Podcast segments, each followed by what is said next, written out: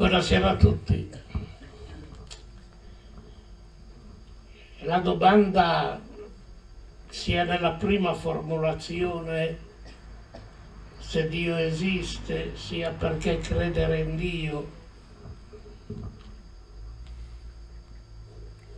richiede certamente una risposta molto più articolata di quanto posso darvi questa sera in questa forma di dialogo che ha dei tempi ben ristretti. A rischio quindi di non essere ben capito e di essere frainteso, ma eh, è necessario. È una domanda a cui io rispondo con la mia persona, la mia storia, la mia intelligenza, la mia coscienza. Non è la voce di nessuno se non la mia. Tutt'al più posso aggiungere, sono un cristiano con una vita monastica che ho scelto liberamente e che sono contento ormai alla fine della mia vita perché la mia età mi ha portato al traguardo, è inutile che mi illuda, come dice il Salmo, i giorni degli uomini sono 70 anni, 80 se ci sono le forze. E io sono ormai entrato negli 80, di conseguenza rispondo con gratitudine e molta gioia a quello che sono stato e a quello che sono come cristiano e come monaco. Quindi la mia risposta parte da questo. Spero di non scandalizzare nessuno, se lo scandalizzo pazienza. Prima cosa, Dio per un cristiano è una parola insufficiente è insufficiente. Dio nessuno l'ha mai visto, nessuno mai lo vedrà. Vi sto citando il Vangelo di Giovanni nel prologo. E per noi cristiani è una parola insufficiente. È una parola con ogni probabilità sufficiente per gli ebrei, sufficiente per i musulmani, per noi cristiani no. Che poi la gente non sia stata aiutata a capire chi è veramente cristiano è un altro conto. Però per noi cristiani Dio è una parola insufficiente ed è una parola ambigua. Vi sto citando le parole di Ippolito Romano, un padre della Chiesa, della Chiesa di Roma, tra l'altro Papa, del terzo secolo. Perché una parola insufficiente? Perché Dio, tutte le culture, tutte le spiritualità hanno forgiato la parola Dio. Theos in greco, Deus in latino, Dio in italiano. Ma alla fin fine, se ci pensate bene, anche noi che siamo qui, siete convinti che abbiamo lo stesso Dio? Siate per un momento seri. Siete convinti che abbiamo lo stesso Dio, anche se foste in realtà tutti cristiani. Siete convinti che abbiamo lo stesso Dio? Perché dietro la parola Dio, che immagine mettiamo? Questo dipende molto e vi dice che Dio è una parola insufficiente. Quando io sento dei cristiani che dice che la pandemia Dio l'ha mandata per castigarci per i peccati che abbiamo fatto, certamente quei cristiani non hanno il mio Dio. Quando sento il patriarca Kirill, pure ortodosso eppure che ho conosciuto o mio amico, che dice le cose sulla guerra e le dice a nome di Dio, il suo Dio non è il mio Dio. Non è il mio Dio, quindi attenzione, dire Dio è facile, basta essere religiosi. Sono i devoti che hanno Dio dappertutto sulle labbra, nella mente, ma alla fin fine il loro Dio può essere chiunque. Per noi cristiani ciò che conta non è Dio, è Gesù Cristo. E di nuovo permettetemi di dire, torno al Vangelo perché altrimenti diresti, ma sto qui chi è? Torno al Vangelo di Giovanni, prologo. Dio nessuno l'ha mai visto. Giovanni lo ridice all'inizio della sua prima lettera con un cambio di verbo. Dio nessuno l'ha mai contemplato.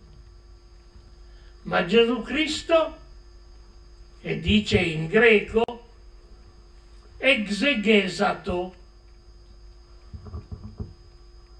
Lo sentite anche in italiano, ne ha fatto l'esegesi, ne ha fatto il racconto, lo ha spiegato. Per cui per noi cristiani Dio è una parola insufficiente. Ciò che conta è Gesù Cristo e ciò che possiamo di dire di Dio è ciò che Gesù Cristo ci ha detto e ha fatto. Tutto ciò che Gesù Cristo non ha detto e non ha fatto, non devo crederlo di Dio. Me lo dicesse anche la Chiesa. Non devo crederlo, perché è la religione che me lo fa dire, non il Vangelo, non Gesù Cristo, non la fede cristiana. Questa è una prima cosa importante. Spero che abbiate capito bene, perché altrimenti non ci muoviamo. Dio ne parlano tutti. I tedeschi dicevano Dio con noi, Gott mit uns, e i nazisti era il loro stemma. Attualmente c'è di nuovo il motto Dio, patria, famiglia. È una bestemmia. Io quando sento Dio così dico una bestemmia, la patria ho bisogno di altre terre, altrimenti mi bastava il mio Monferrato, non avevo neanche bisogno di tutta l'Italia. Quanto alla famiglia, oltre alla famiglia, chiunque di voi quando si è innamorato o si è sposato, io da monaco non l'ho fatto, ma ha cercato l'amore fuori famiglia, guarda caso. Quindi neanche la famiglia basta se per sposarvi siete andati fuori a cercarla e non nel cerco familiare, altrimenti avreste fatto un incesto. Quindi Dio, patria e famiglia è un'altra bestemmia, anche se piace molto a certi cristiani oggi.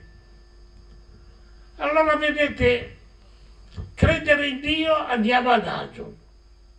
Seconda cosa, ci sono quelli che dicono di non credere in Dio, e in realtà hanno più passione nel dire che non credere in Dio che certi che dicono che credono in Dio. Io per fortuna vengo da una famiglia che era atea. Mio padre era ateo comunista, partigiano, langarolo astigiano e tutta la mia famiglia era anticlericale, non cattolica, tutta parte mia madre, che era cattolica e mi ha trasmesso la fede. E io ho imparato che ci sono persone che anche senza parlare di Dio, senza rifarsi a Dio, hanno una passione in realtà per delle immagini di Dio, di un Dio giustizia, di un Dio paterno, migliore di certi credenti. Io ne faccio a meno delle immagini che hanno certi credenti, mentre invece certi non credenti hanno una passione migliore di loro. Per cui attenzione, anche la divisione tra credenti e non credenti non mi piace. In che cosa in realtà credono? Basta essere devoti? Andare in chiesa per essere credenti? E poi essere dei delinquenti, degli ipocriti? Gesù li ha smascherati e per fortuna lui non è stato molto vicino né ai sacerdoti che li ha attaccati sempre, né agli uomini religiosi farisei, ha avuto solo degli insulti per loro, ma è stato amico di pubblici peccatori, prostitute, reietti, gente anonima, guarda caso, è il cristianesimo. Per cui preferisco persone che dicono di non credere in Dio, ma hanno il senso della giustizia, della fraternità, della bontà, del perdono, che non certi cristiani che invocano Dio e non sanno invece che cos'è. Terza e ultima cosa, ho finito. In un dialogo io credo che oggi, e forse il titolo che io avevo suggerito è questo, c'è bisogno di complicità tra credenti e cosiddetti non credenti. Questo titolo viene da una conversazione che ho fatto a Notre Dame a Parigi, davanti a quelle settimane, le semaine de carême che si facevano in Francia, con Giulia Cristeva, lei rappresentante atea, marxista, filosofa, io cattolico, e in cui è stata la Cristeva a dire il faut in complicité entre nous, a favore dell'uomo, una complicità a servizio dell'uomo per un nuovo umanesimo. Io credo che la fede, la seconda domanda, può essere a servizio dell'uomo, a servizio di un umanesimo. Dio di per sé è insufficiente. Pier Giorgio, riprendo il filo chiedendoti, la distinzione fra credenti e non credenti ha una ragione d'essere? Questa complicità fra gli uni e gli altri è secondo te possibile o no? Eh, risponderò anzitutto alla prima domanda e poi eh, alla seconda, cioè quella che hai fatto tu. Perché anch'io vorrei dire due parole eh, su Dio, tanto per cominciare eh, mi, fa piacere che eh, padre Bianchi eh, l'abbia già accennato, eh, eh, Dio non è un sostantivo singolare, eh, ma non lo è soprattutto perché ci sono moltissime concezioni diverse di Dio e quando qualcuno mi chiede per esempio credi in Dio, l'ovvia risposta è, è dice quale Dio? E soprattutto cosa intendi tu per Dio, perché eh, eh altrimenti è, è, molto difficile eh, rispondere, anche perché quella stessa domanda ha risposte diverse a seconda di cosa tu intenda per, eh, per, per il sostantivo che ci metti dentro. Eh, quali sono le, eh, le, nozioni di Dio eh, che, che, circolano? Oggi in realtà quando noi parliamo, quando voi parlate di Dio forse eh, eh, vi riferite, infatti poi eh, Padre Bianchi l'ha detto subito, a una particolare versione della divinità che è quella evangelica, Gesù Cristo. Ma quello io lo lascerei un momento da parte perché la divinità, il concetto di Dio ovviamente è molto più generale di quello di Cristo e del cristianesimo. E, Anzitutto uno, uno, pensa da dove arriva questa parola Dio, tra l'altro, no? perché eh, anche le etimologie e i significati delle parole sono interessanti. No? E eh, Dio Padre poi soprattutto, no? che spesso viene, viene usato eh, con, eh, con, la qualifica appunto. E questa è un'etimologia che arriva da lontano, arriva dal sanscrito, come spesso succede per noi che parliamo lingue indoeuropee, e, eh, e laggiù si chiamava Diaus Pitar, eh, semplicemente il, il, dio cielo, cioè era la, il cielo luminoso, dio vuol dire luminosità, cioè qualcosa che ha a che fare con la luce e infatti poi il simbolo della luce è spesso usato eh, in tante religioni, compresa quella, quella cristiana. No? Quindi era, era uno de, degli aspetti della natura, il cielo luminoso che si contrappone ovviamente no, alla notte buia e così via. Ed è interessante vedere come poi queste espressioni cambiano passando eh, attraverso i luoghi e i tempi eh, e diventano di auspitar, diventa ovviamente Deus Pater, diventa Jupiter, no? che, eh, che, poi in realtà era Giove. No? Quindi si, si, comincia a capire che effettivamente questi concetti sono spesso gli stessi che appaiono sotto forme diverse. Il Giove romano ovviamente ha poco a che vedere con il dio cielo eh, eh, sanscrito o induista, però insomma di lì, eh, di lì arrivano queste cose. Eh, oggi eh, in realtà eh, ci sono tantissime idee di Dio, al punto che quando uno fa eh, le indagini, per esempio sull'ateismo, sui credenti, eccetera, l'avvenire, non so se, se Padre Bianchi considera l'avvenire un giornale degno di fede oppure no, eh. fede nel senso ovviamente eh, attendibilità, no? non di fede religiosa, no? però eh, io prendo i dati di lì per non essere accusato di parzialità. Quando si guarda eh, eh, tra gli scienziati, eh, si dice gli scienziati credono oppure no, e, e, e questo in parte risponde alla seconda eh, domanda, non in maniera personale ma in maniera più, eh, più generale, eh, si nota che a seconda del tipo di scienziato di cui si parla eh, c'è un di, eh, una, una percentuale diversa di credenti. Ora, eh, a meno che uno pensi che gli scienziati sono diversi fra loro, si può immaginare che sia il concetto di divinità che è diverso per i vari scienziati. I più credenti o creduloni, secondo di come uno lo voglia mettere, sono i matematici di cui io sono una, un rappresentante indegno perché eh, i matematici credono al 15%, questa è un'indagine mondiale che è stata fatta, poi insomma non bisogna prendere questi numeri con le pinze, no? eh, 15% dei matematici sono credenti, quindi l'85% non, eh, non lo è. Però se uno guarda all'altro estremo, i biologi invece credono soltanto al 4%. Ora, a meno che uno appunto pensi che i matematici sono più creduloni e i biologi meno, no? in realtà questo significa che il Dio a cui pensano i matematici, forse in maniera intuitiva, è molto diverso da quello a cui pensano i biologi. Il matematico pensa a, a, a, al Dio che è la ragione dell'universo, se così vogliamo dirlo, no? cioè è quello che si estrinseca nelle leggi mm, che, eh, della fisica, della chimica e, e, e, più in generale della scienza, che poi si scrivono in, in linguaggio matematico, come diceva Galileo. No? Allora quel Dio lì, il Dio ragione, no? l'idea che il mondo sia razionale, e che quindi eh, l'uomo in qualche modo possa conoscere una parte di questa razionalità non è altro che un'interpretazione del versetto, il primo versetto del Vangelo di Giovanni. No?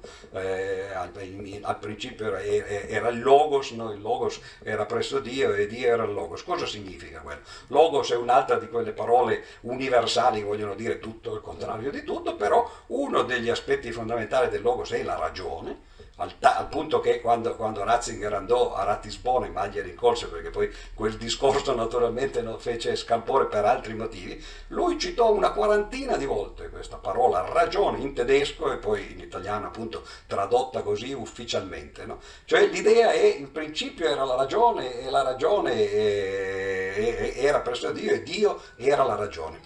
Ma allora, per uno che, che, che faccia scienza o che si interessi alla natura, o meglio ancora che sia un matematico, dire che Dio è la ragione va benissimo. No? Cioè il mondo è razionale e, il Vangelo dice poi tra l'altro subito dopo, credo qualche versetto dopo, che la ragione si fece carne allora ci sono due ragioni, una con la R maiuscola e l'altra con la R minuscola. La R maiuscola è la ragione che informa l'universo, no? la razionalità del mondo. La R minuscola è la ragione che abbiamo noi dentro la nostra piccola testa, no? questo litro di, eh, di materia grigia che, che, abbiamo, chi ce l'ha naturalmente, perché poi di questi tempi già sono stati citati esempi no? che, che, fanno dubitare della cosa. E il fatto di dire che Dio si fa carne, la ragione si, si fa carne, significa che una piccola piccola parte di quella ragione universale tu la puoi capire con la tua mente, no? con la ragione che noi chiamiamo invece la ragione umana. No? Allora, a quel Dio lì, io non ho nessuna difficoltà a dire che ci credo, anche perché se uno non credesse che l'universo è razionale perderebbe il suo tempo a cercare le espressioni di questa razionalità. No? Al punto che eh, un famoso scienziato, Stephen Hawking, eh, scrisse un famoso libro tanti anni fa che si chiama Dal Big Bang ai buchi neri o la breve storia del tempo eh, e finiva alla fine, l'ultima frase finale famosa divenne quando conosceremo la teoria del tutto capiremo i pensieri della mente di Dio ma anche, anche Hawkins era ateo, cioè quando, quando lui dice pensiero della mente di Dio vuol dire conosceremo le formule che ci spiegano come è fatta la natura. No? E quindi questo è il motivo per cui i matematici credono al 15%, nota che poi tra l'altro tendono a non, a, a non, assegnare a questa ragione degli aspetti metafisici o trascendenti, no? quindi è una cosa un po' diversa. Però se quella è la, è la razionalità quella, e quella è la divinità, va bene. Perché i biologi credono diversamente? Perché, e non credono quasi, quasi niente, perché il 4% è un'infima, eh, ai ai ai, vedo che qui scappano, c'è bisogno di un miracolo, non so se qualcuno qui, eh, io no, ma forse qualcun altro può intercedere, no? E, eh, facciamola finita così, siete soddisfatti di quello che abbiamo detto no? e possiamo andarcene. E, e, e, quindi dicevo, i biologi invece pensano a un Dio che interviene nel processo della vita, che ovviamente per quanto ne sappiamo è una cosa molto eh, ristretta, legata al, al pianeta Terra. No? Eh, io l'avevo avvertito, tra l'altro, avevo detto prima no, che forse era meglio andare laggiù, ma comunque che beati coloro che hanno gli ombrelli, perché di essi eh, è, questa conferenza. No? Ma non c'è traccia di un versetto del genere. Beh, più o meno no, qualcosa, qualcosa così. E allora credere a, a un Dio che interviene nel processo evolutivo, che è quello che la Chiesa ha fatto spesso no, durante le, le, anche durante gli ultimi anni, a credere che ci sia per esempio un disegno intelligente, che tutta l'evoluzione avviene automaticamente, naturalmente, ma quando poi arriva il momento della creazione dell'uomo, allora no, arriva il dito di Dio come nel dipinto di Michelangelo, nell'affresco di Michelangelo, e lui interviene in quello. E certo è più difficile per i biologi crederci. E quindi questo è il motivo per cui eh, ci sono tanti tipi diversi di, eh, di divinità e, e, e, si crede in maniera diversa. Eh, per quanto riguarda invece Gesù Cristo, io, il mio atteggiamento è meno ecumenico, diciamo così. No? Io ho molti dubbi sul, eh, come molti sapranno, no? Eh, anche già sull'esistenza storica tu dicevi tutto ciò che, che, che, Gesù ha fatto e detto, no, in quello ci credo. Ma ci sono molti teologi eh, e tra l'altro qui si vede un, un, un, una divisione netta tra il cristianesimo romano, diciamo, latino, e il cristianesimo invece nordico, quello, quello, tedesco, diciamo. I teologi tedeschi sono ormai due secoli o un secolo e mezzo che hanno praticamente decostruito i Vangeli, per esempio eliminando la, la, la, la veridicità eh, o anche solo la verosimiglianza, per esempio, di tutti gli aspetti miracolistici che ci sono nei Vangeli e così via. I, i, i cristiani romani, i cattolici, sono molto più resti a fare questo, quindi tendono a prendere i Vangeli in maniera più letterale a credere che quelle cose effettivamente siano state fatte, siano state dette, è molto più facile dire che fare naturalmente, no? anche, anche, nei Vangeli. C'è per esempio modernamente, non so, che, anzi sarebbe interessante chiedere a te che cosa ne pensi se, se, se l'hai seguiti, eh, c'è un, un, gruppo di teologi protestanti e soprattutto statunitensi che si chiama il Jesus Seminar, che si è preso la briga di andare a, a controllare versetto per versetto tutti i Vangeli e, eh, di fare poi quello che si può fare soltanto in questi casi, no? cioè di, di, sono un centinaio e, e, e, procedono come i parlamenti, votano no? e votano a maggioranza, le, anzi addirittura votano con dei colori diversi a seconda di, eh, che per esempio una frase che c'è scritta nei Vangeli o un episodio che c'è scritto nei Vangeli eh, sia quasi certo poco certo, molto, un po' in dubbio, molto in dubbio, inverosimile, non esistito, c'è tutto uno spettro di colori. E sono andati avanti per anni ad analizzare i Vangeli uno per uno, adesso l'hanno fatto anche per gli atti degli Apostoli, e bisogna riconoscere che, che quello che ne rimane è molto poco. Quello che loro dicono, ovviamente, no, ed è una delle visioni che si possono avere sui Vangeli, è che la storicità di quello che i Vangeli dicono è molto dubbia ed è molto, eh, so, so, poco degna di fede dal loro punto di vista. Ed è per questo che eh, io eh, preferisco parlare più in generale di religione in astratto che non nella religione concreta. Il cristianesimo mi sembra più eh, legato ai eventi sociali, alla costruzione di, di, quello che è stato il cristianesimo dopo. No? Eh, tra l'altro lo dico senza, eh, diciamo così, eh, senza critiche fondamentali, perché nella matematica c'è un caso analogo. Noi, c'è, c'è, stato il pitagorismo no? prima del cristianesimo, cinque secoli prima, e anche di Pitagora si pensa oggi che, che, che, non ci siano motivi per credere nemmeno all'esistenza fisica di Pitagora. Se uno legge i Vangeli pitagorici, ce ne sono almeno tre, no? quelli di Giamblico, eccetera, no? eh, che, che, raccontano gli episodi della vita di Pitagora, spesso con toni e con episodi che, che, sembrano simili a quelli dei Vangeli cristiani. Per esempio quando uno legge nel, nel Vangelo, nella vita di Pitagora, che quando Pitagora eh, fu seguito dai suoi discepoli una mattina che andava a lavarsi al fiume, e uno di questi discepoli dice, l'ho sentito io con le mie orecchie, quando Pitagora è arrivato il fiume gli ha detto ciao Pitagora. Ora, eh, tutti voi ridete, ma eh, se voi leggete i Vangeli, con tutto rispetto, ci sono cose no, che, che, hanno più o meno st- la stessa apparenza, no, di inverosimiglianza. E oggi si pensa sì che Pitagora sia probabilmente un personaggio mitico e se è esistito ha poco a che vedere con quello che si racconta di lui nelle sue vite, no? quindi è una cosa che succede nella storia. Ci sono i pitagorici, mentre invece è, è più dubbia l'esistenza di Pitagora, ci sono sicuramente i cristiani, è più dubbia l'esistenza di, di Cristo e secondo me anche lì c'è tutto uno spettro che ci sia stato qualcuno che nella Palestina di duemila anni fa si chiamasse Gesù, per esempio, ma io non avrei nessun dubbio no, a negarlo, cioè, dice va bene, sarà stato così. Che ci sia stato qualcuno che ha fatto esattamente per filo e per segno e detto esattamente per filo e per segno tutto quello che dicono i Vangeli, io ci metterei le mie mani sul fatto che non è così.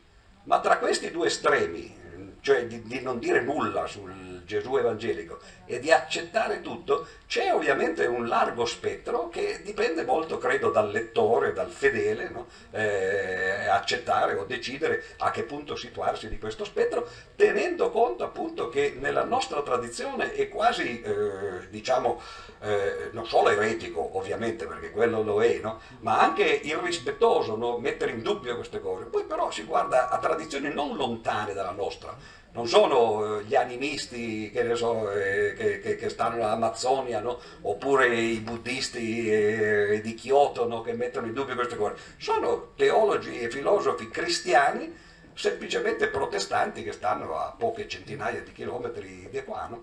Cioè, quindi eh, diventa molto difficile. Infatti quando io parlo con, con i fedeli, eh, tutti i livelli quando, quando, quando li trovo e che, che, hanno voglia di discutere su questo, è proprio qui che mi interessa da, da andare a, a, a, sondare. Perché poi io non vedo tra l'altro il legame tra eh, la fede e il comportamento. Tu forse lo vedi naturalmente e, e anzi sarebbe interessante sentire no, eh, in che modo. Eh, ma io credo che ci si possa comportare, infatti quello che poi tu dicevi, magari ci sono atei che si comportano tra virgolette meglio di tanti fedeli eh, e viceversa, no? Eh, naturalmente, no? Cioè, significa che l'etica e la fede religiosa sono due cose separate ci può essere ottime persone e pessimi credenti no? e, e, viceversa no? e così via. Al punto che eh, in una delle conversazioni con, con Ratzinger, naturalmente ho, cercato di andare a infilare il dito no? in, queste, in, queste, piaghe e, e, e, lui ad un certo punto ha detto sì, beh certo ci sono eh, persone che, che, che, che, sono dei cattivi credenti e io gli ho chiesto anche fra i preti, perché era ovvio, e lui rispose, se, se io facevo battute naturalmente, ma lui l'ha preso seriamente no? e, e, mi rispose eh, molti. Mm. Cioè l'idea no, che anche un Papa possa dire che molti preti in realtà non, non sono fedeli, non sono credenti e fanno quello che, che dicevi tu poco fanno, cioè professano una fede, eseguono dei riti, ma poi alla fine non traducono queste cose nel, nel linguaggio del, del comportamento e, e questo fa, dire, cioè, fa, pensare che le due cose siano separate. Al punto che, con questo finisco anch'io, eh, cioè che eh, religiosità e spiritualità sono due cose che si potrebbero eh, considerare, spesso sono mescolate, ma che si potrebbero considerare separate completamente. Fu Einstein che eh, negli anni 30, Einstein era, noi lo chiameremmo oggi un ateo, però lui si considerava invece un essere spirituale, era un seguace di Spinoza, quindi per lui Dio era la natura, no? Deus ire natura.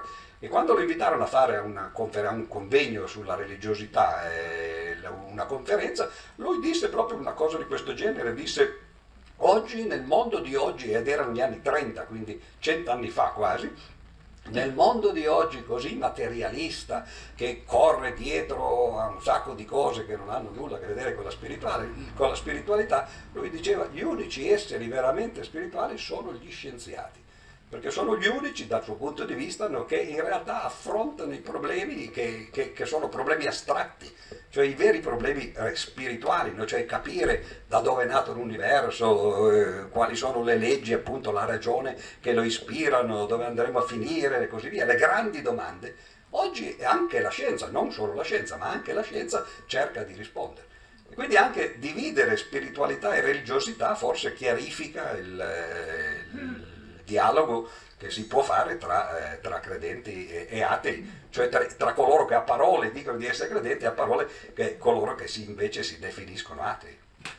Allora rilancio la domanda, spiritualità e fede non sono sovrapponibili o in che misura in parte si sovrappongono? Ma rispondo anche reagendo alle cose dette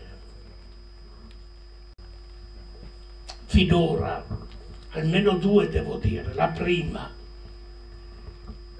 l'unica che ti contesto è che oggi ci sia un'interpretazione dei testi determinata dalla confessione. Questo no. Protestanti, cattolici leggono i testi alla stessa maniera, non c'è più nessuna divisione confessionale. Al massimo posso concedere che nell'ortodossia attuale, che non sono a noi contemporanei, mettetevelo in testa, questo che vi sto dicendo per inciso, è una delle cose più importanti che vi dico stasera se voi volete capire il mondo e capire il cristianesimo. Gli ortodossi non sono a noi contemporanei, vivono in un mondo che non ha vissuto né la rivoluzione francese, né l'illuminismo, né la modernità. Quindi ogni volta che noi dobbiamo parlare degli ortodossi mettetevelo in testa, non ci sono contemporanei la contemporaneità è molto importante perché possiamo capirci. Loro non lo sono.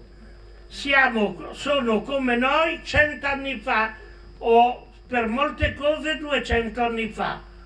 Cento anni fa avesse detto un cattolico che Mosè non è l'autore della Torah o che Davide non è l'autore dei Salmi, si spaventava, gli tremava. Oggi non c'è più nessuno che faccia problemi nel leggere la Bibbia e rendersi conto della complessità della redazione per cui più nessun cattolico si sogna di dire che Mosè ha scritto qualcosa o che Davide ci ha lasciato il salterio tale quale.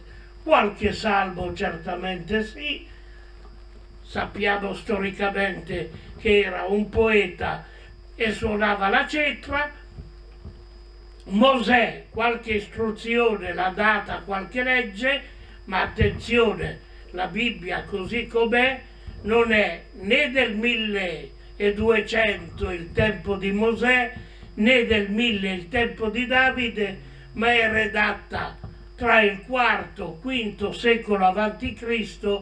dopo che queste tradizioni sono state lette, rilette, tramandate di generazione in generazione per secoli e dei redattori finali le ha messe insieme. Così per i Vangeli, bisogna dirlo, più nessuno pensa di trovare nei Vangeli le ipsissima verba Christi, cioè le stesse parole di Gesù tutti sanno che nel quarto Vangelo non c'è mai Gesù le stesse parole. Sono parole di Gesù, lette, rilette da una comunità, meditate soprattutto da un'aquila teologica che era, non sappiamo bene l'autore, che normalmente si dice Giovanni, ma poi non sappiamo chi era, e edite verso la fine del primo secolo. Quindi mai nessuno dei cattolici oggi si sognerà di dire che Gesù ha detto storicamente io sono la via, la verità, la vita, io sono il pane vivo disceso dal cielo.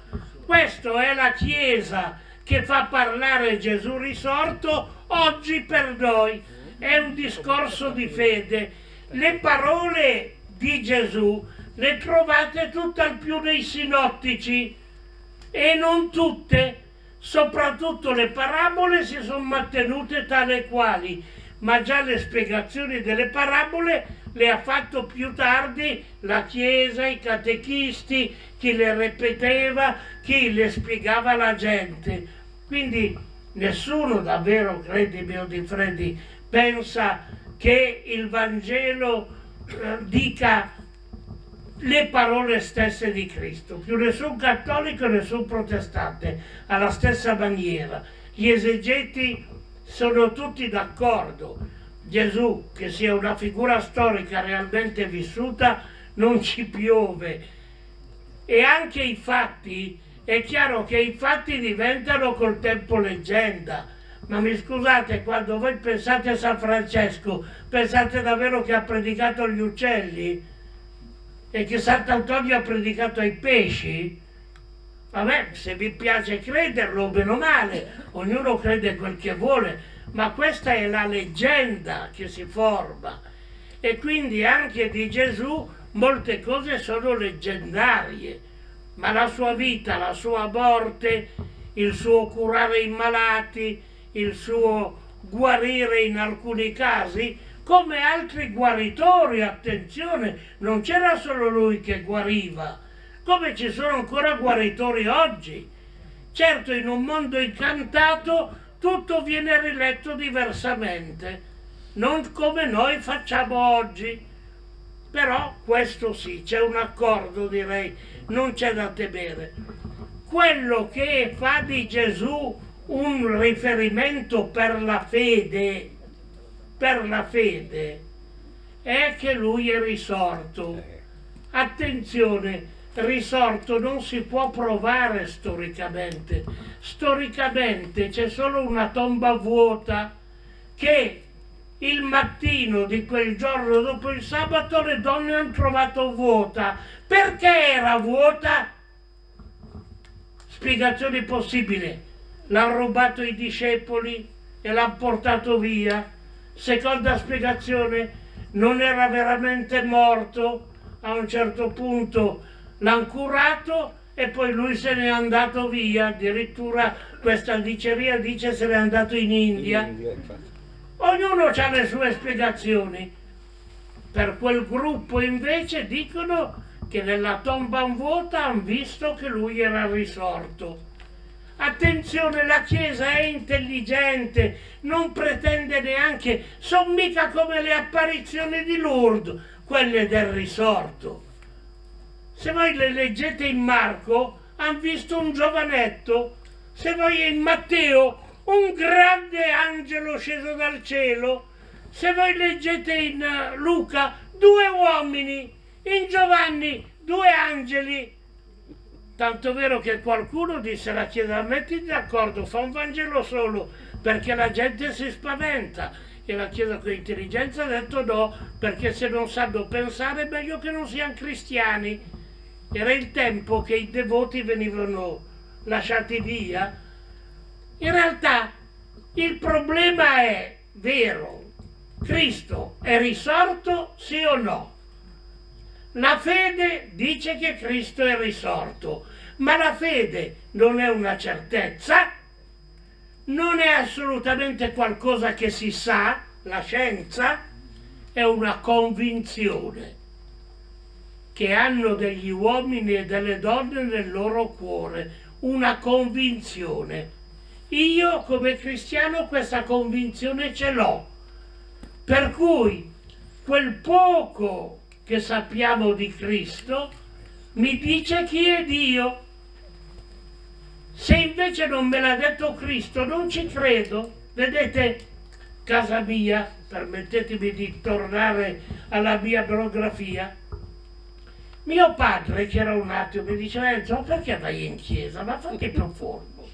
Ma possibile che sei così cretino, eppure sei mio figlio. I preti ti insegnano solo cose perverse. Tu vai in chiesa e ti dicono che se tu fai un peccato, qualcosa che non piace a Dio, e poi muori entro dieci minuti, tu vai all'Auschwitz eterno. I preti hanno inventato l'Auschwitz eterno, peggio di Hitler, perché almeno quello di Hitler Auschwitz finiva. Invece loro hanno inventato l'inferno Auschwitz eterno. Dice ti insegnano che Dio ti manda lì. Ma Dio ti dicono che è padre. Guarda che io sono tuo padre, se tu le fai ti picchio perché allora i padri picchiavano, eh? pigliavano la, la, la cintura e state tranquilli. Ti picchio, ma poi ti perdono perché sei mio figlio.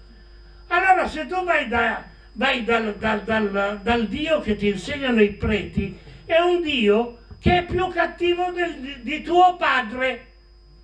E quando sono andato all'università ho studiato che Engels diceva la gente quando si accorge che il loro padre terreno rischia di essere più buono che il padre eterno, diventano atei.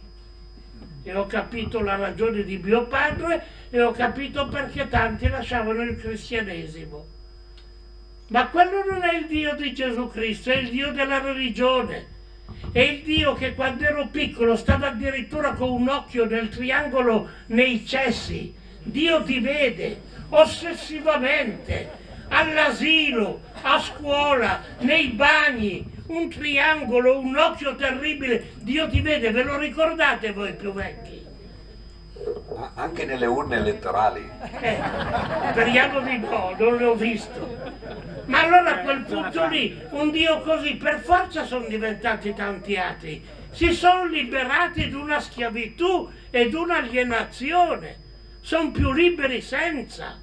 È stata una grazia che hanno lasciato un cristianesimo di quel tipo. Però si prendano la responsabilità quelli che predicavano quel cristianesimo. Paolo VI, che era un uomo intelligente, ve lo ricordate quando ha avuto il coraggio di dire sì, sì, l'ateismo, ma molti sono atei a causa nostra, per l'immagine di Dio che noi abbiamo predicato. Paolo VI l'ha detto, un papa, pigliandosi la colpa dell'ateismo contemporaneo. Questa è una cosa. La seconda reazione alla tua domanda. La spiritualità, o meglio le spiritualità, sono tante. La religione è un'altra cosa. La religione è ciò che viene organizzato o attorno alla spiritualità o attorno alla fede. Il cristianesimo pretende, attenzione, di non essere una religione.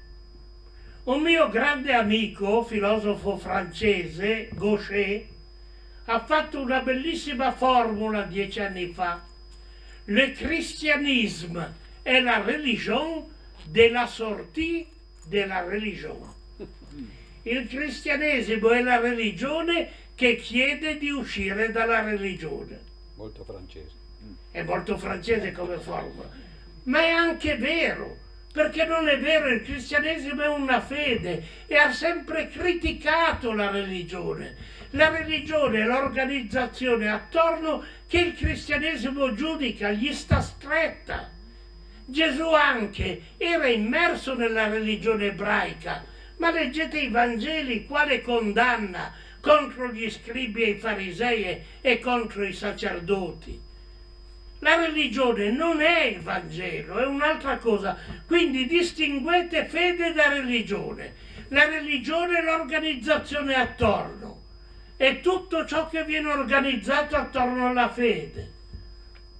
E che non è, non è detto che sia evangelico. Può diventare addirittura perversione. Quando ad esempio la religione finisce per alienare finisce per pervertire, finisce per far sì che ci si campa sopra. È la perversione della fede. E così, dove non c'è la fede, come nel buddismo, che non c'è nessuna fede, c'è una spiritualità, Ma voi credete che la religione sia migliore quella buddista da quella cristiana? Ve lo dice uno che è stato in India, in Nepal e ho vissuto dei mesi in un monastero buddista. Ma anche là c'è la corruzione come qui. Anche là i monaci sono soggetti a essere corrotti, a cercare denaro, a non vivere solo di elemosine, ad avere dei possedimenti e a avere una vita non coerente, come il cristianesimo, dove c'è la religione, c'è la perversione o della spiritualità, Buddha, o della fede, Gesù Cristo. Non si scappa. L'altro problema che lui diceva e lui metteva a fuoco è l'etica. L'etica è ancora un'altra cosa. L'etica in realtà possiamo darcela noi uomini. Non c'è bisogno di Gesù Cristo per darci l'etica. Mettetevelo in testa. Questa è la cosa che la Chiesa difficilmente capisce, perché la Chiesa vuole avere il controllo delle persone e quindi se lei non ha il controllo delle persone non può determinare l'etica. Invece nella misura in cui determina l'etica ha in mano le persone. Perché tutti questi interventi della Chiesa sull'etica quando non lascia che lo Stato legiferi e che legiferi per la maggioranza, non per i cristiani? Noi cristiani non possiamo assolutamente praticare il divorzio. La parola di Gesù contro il divorzio è chiara e netta, fedeltà fino alla morte. Però quelli che non sono cristiani hanno diritto a divorziare e quindi lo Stato ha diritto a fare una legge per il divorzio. Ma vi ricordate del 74 quando c'è stata l'iniziativa per la legge del divorzio, la Chiesa come è scesa in campo contro il divorzio, addirittura organizzando un referendum in cui per fortuna è stata battuta tutte quelle forze. E così oggi, sovente il legislatore deve intervenire per cose che la Chiesa non è d'accordo, come l'aborto. Ma nella società, e lì si deve decidere democraticamente ed è vale il criterio della maggioranza della società. I cristiani potranno dire non sono d'accordo, ma devono lasciare che lo Stato legiferi per la concordia della società, per il pluralismo riconosciuto, per una ragione di democrazia. Noi non lo praticheremo. Ah, c'è il problema del matrimonio delle coppie gay. Bene, la Chiesa non l'ammette, però se lo Stato vuole legiferare noi non glielo possiamo impedire. Sarà il criterio della democrazia che deciderà se è possibile o no. Ma non possiamo noi ogni volta fare una battaglia. I rischi in Italia ormai da 30 anni, se ve ne siete accorti, sono battaglie in realtà sull'etica, non sono più sulla fede, sono sull'etica Ogni volta che lo Stato vuole legiferare qualcosa, la Chiesa dice no. Ma la Chiesa dica no per sé. Ma lo Stato deve legiferare e se la Chiesa non è più la maggioranza, se i cristiani non sono più la maggioranza, gli altri devono decidere secondo un criterio di maggioranza. Poi un cristiano serio fino all'ultimo vivrà coerentemente con la sua, ma l'etica è forgiata dalla maggioranza, cambia nei secoli, una volta la schiavitù era ammessa, oggi no. Ai miei tempi il marito faceva della donna un oggetto e faceva ciò che vuole, oggi per fortuna no. Ma pensate alla schiavitù delle donne tenuta grazie alla Chiesa ammonite sempre in confessionale a star zitte, a essere picchiate, ma pregare, offrire le sofferenze anche per la salvezza del marito. Ma l'etica diceva che le donne sono come gli uomini, che le donne hanno una dignità, che devono essere libere, che possono lavorare, che non devono stare chiuse in casa, che hanno diritto al voto, che hanno la stessa cosa di noi maschi o capiamo tutto questo, ma questa non possiamo dire è un'etica che ha fatto la Chiesa. La Chiesa si è sempre opposta, si è sempre opposta, poi chiede perdono. Avete sentito il Papa è andato in Canada e ha chiesto perdono verso gli Apache, tutto quel che è stato fatto. Ma andatevi a leggere la bolla del Papa, quando legifera e dice io, Papa di Roma, do ai portoghesi e agli spagnoli perché erano cattolici, attenzione, mica l'ha dato agli inglesi o agli olandesi, il potere di andare, pigliare le terre, far schiave le popolazioni e se non si battezzano ridurle in schiavitù. Adesso siamo pentiti, abbiamo detto di no, il Papa avete visto, tutte... Però perché l'abbiamo fatto? Lì se seguivamo il Vangelo, che dice che tutti sono uguali, che non c'è schiavo né libero, che non c'è né uomo né donna, né maschio né femmina, siamo tutti uguali in Cristo, non l'avremmo fatto, ma la religione l'ha fatto. L'etica ce la diamo noi uomini, l'etica buddista è raffinata come la nostra cristiana. Non c'è bisogno della fede per l'etica, ma allora mi si dirà, che cosa dà il cristianesimo? Una sola cosa, la speranza che la morte non è l'ultima parola, la speranza della resurrezione. Il cristianesimo è questo, o Cristo è risorto e allora noi siamo credenti, ma se non crediamo che Cristo è risorto, vana è la nostra fede, dice San Paolo, e noi siamo tra i più miserabili di tutta la terra, lo dice San Paolo. Quindi il cristianesimo è fede che la morte non è l'ultima parola e che tutto quello che viviamo nell'amore non si spegne con la morte, continuerà dopo. Il vero problema per un cristiano è se io amo, anche magari di amore maldestro, ma l'amore resta, è eterno e vincerà la morte. Se invece io non amo, ci sarà il nulla eterno, non ci sarà prosecuzione di vita, perché non c'è ragione che io viva se non l'ho amato di qui nella mia vita. Questo è il cristianesimo, ma come vedete è al di là dell'etica e al di là della spiritualità. È una fede convinta che noi abbiamo in Cristo Vedete perché Dio è insufficiente e perché la nostra fede è Gesù Cristo. La morte non è l'ultima parola. Vince la morte l'amore. Viviamo l'amore e vinceremo la morte. Questo è il cristianesimo. Tutto il resto lo trovate nel buddismo, nell'islam, nei non credenti. Tutti sono capaci di spiritualità e di etica.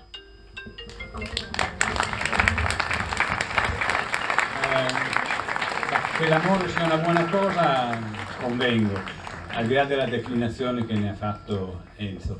Eh, anche per l'amore si può dire la stessa cosa che dicevamo di Dio, eh, di nuovo. Eh, ci sono molte concezioni di amore, tanto per cominciare eh, quella che, eh, da, da, cui deriviamo di nuovo è una concezione in, eh, sanscrita, diciamo, no? Kama, Kama Sutra, tutti lo conoscono per motivi di perversione, no?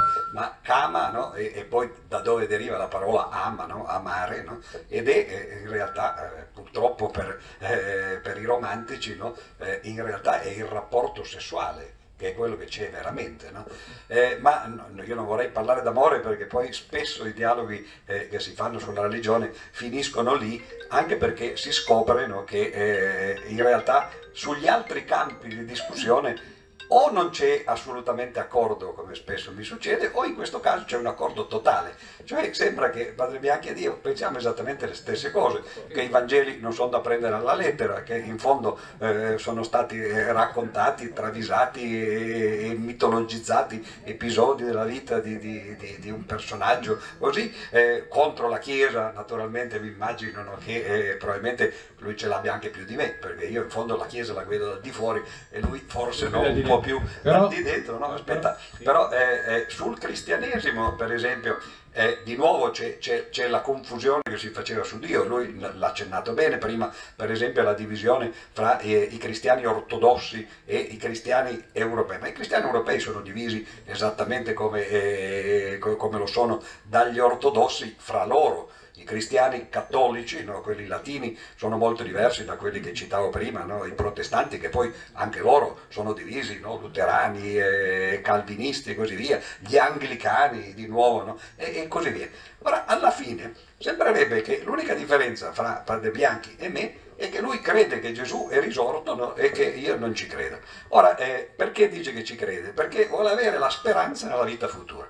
Ma uno può avere questa speranza anche senza credere in Gesù Cristo, no? Tanto per cominciare lo può avere anche se è buddista. Anzi, le religioni orientali prendono questa storia della, eh, della- della vita eh, oltre la morte come una condanna. Questo è divertente perché è la versione speculare. Loro sono condannati a risorgere, nel senso che c'è la metempsicosi, no? si passano eh, dall'uno all'altro. Anche i buddisti che non credono per esempio all'esistenza dell'anima, che non credono a Dio e cose di questo genere, però credono che in qualche modo no, eh, si trasmetta nel futuro eh, a qualcun altro quella che è la propria essenza. La loro immagine è quella del, del covone che brucia e che a un certo punto no, trasmette il fuoco ad un altro covone, ma non c'è niente che passa da una parte all'altra, è semplicemente l'altro covone che attraverso una torcia si riaccende.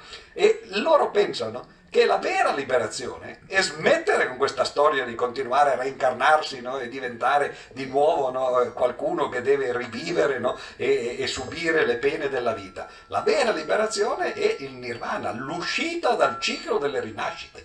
Quindi noi siamo speculari in questo, però l'idea che ci sia qualcosa dopo la morte effettivamente appartiene a molte civiltà. Ora, a me forse, eh, e questo è il motivo per cui in, fondo non sono credente, cioè a me di vivere di nuovo un'altra vita non me ne importa nulla.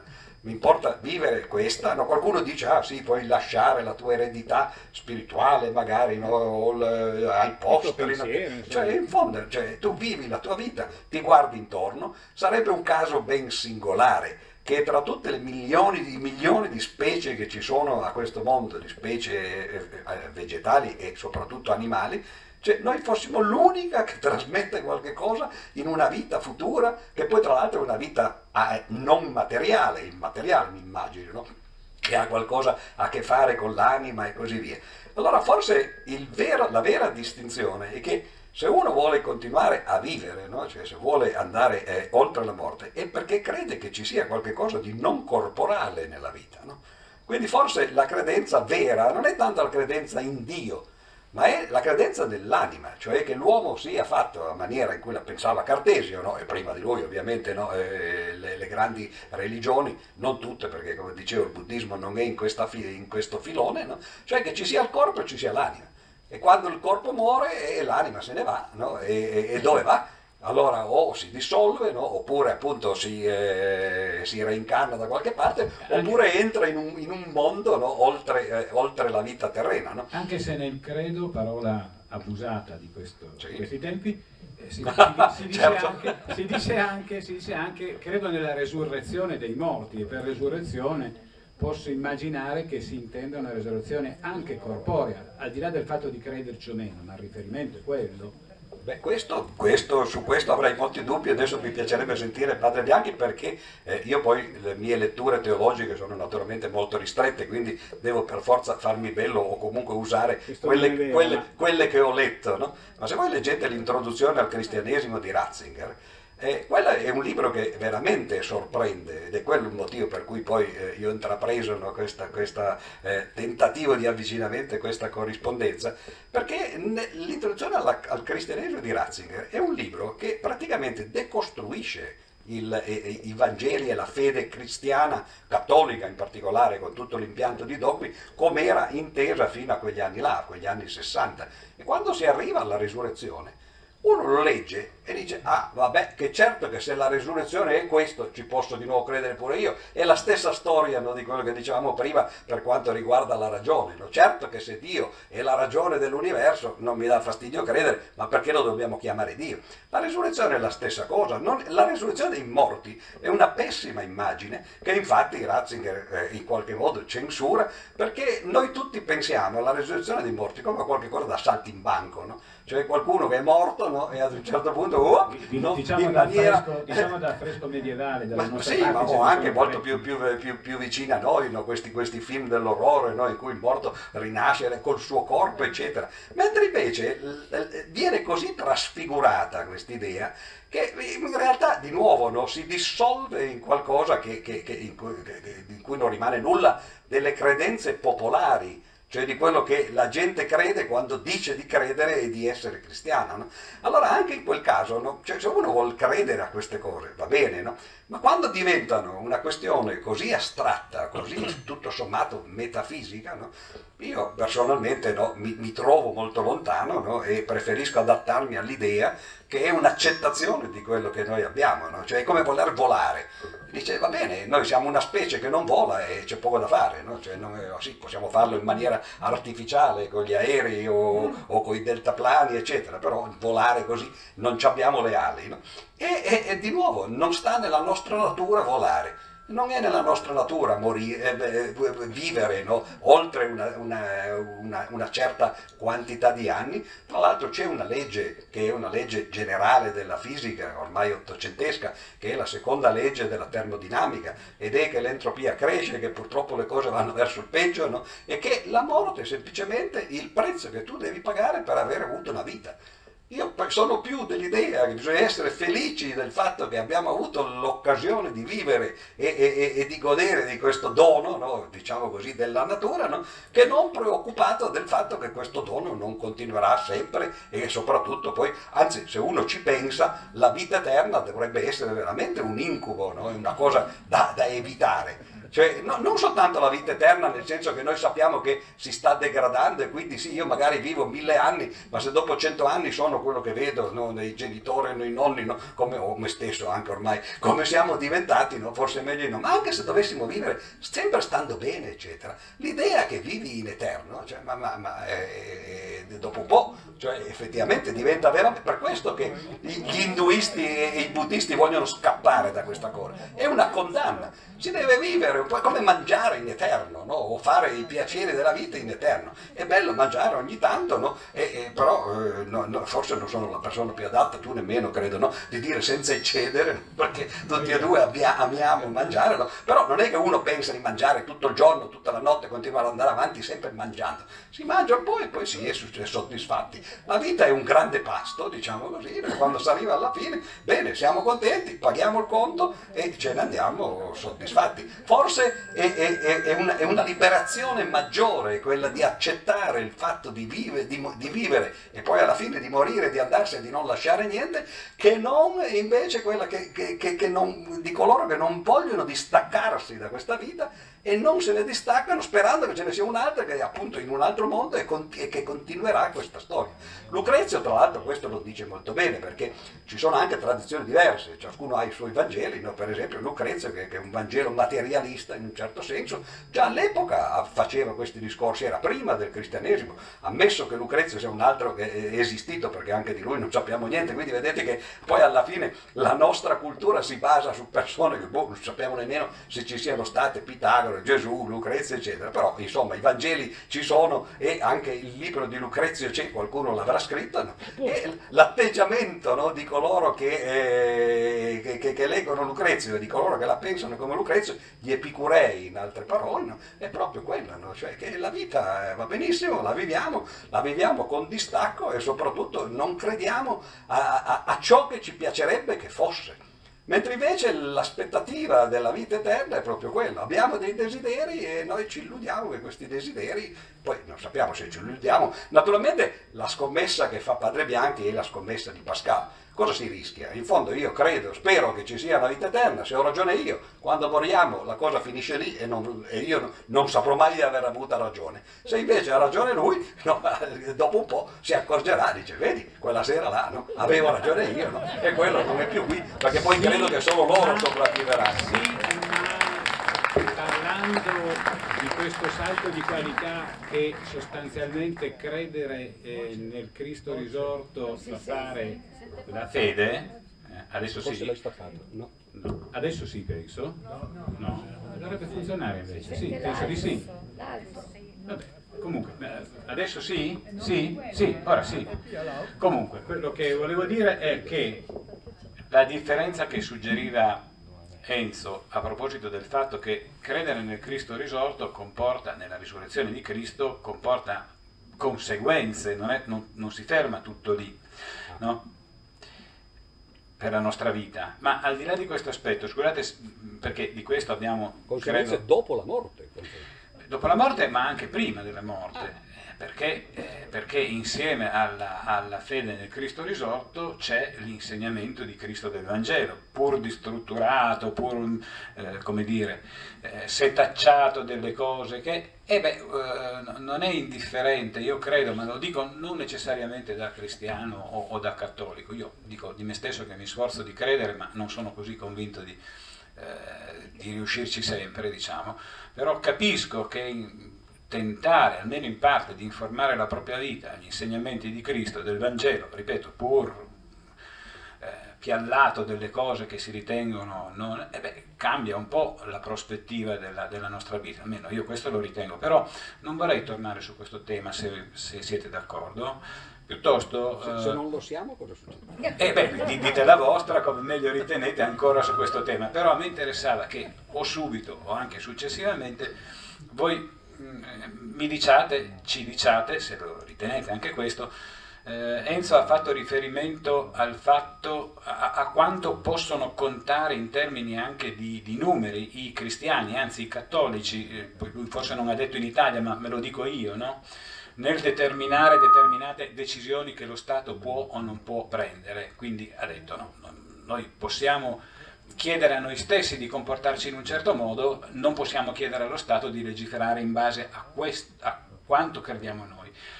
Ma ha anche fatto appunto la considerazione, ha anche detto, accennato al fatto che i, i cattolici cristiani anche in Italia potrebbero non essere più maggioranza.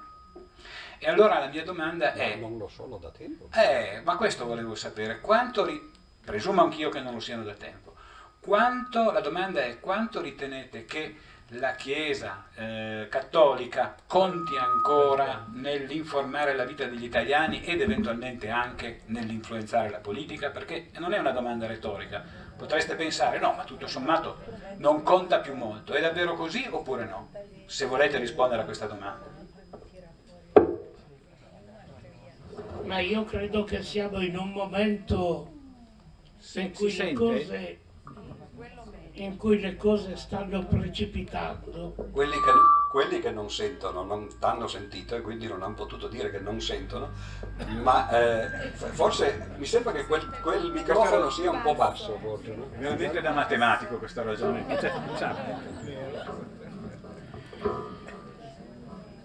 È un momento questo in cui le cose in Italia sotto questo aspetto stanno molto precipitando, di cui purtroppo non c'è grande coscienza, soprattutto nella gente.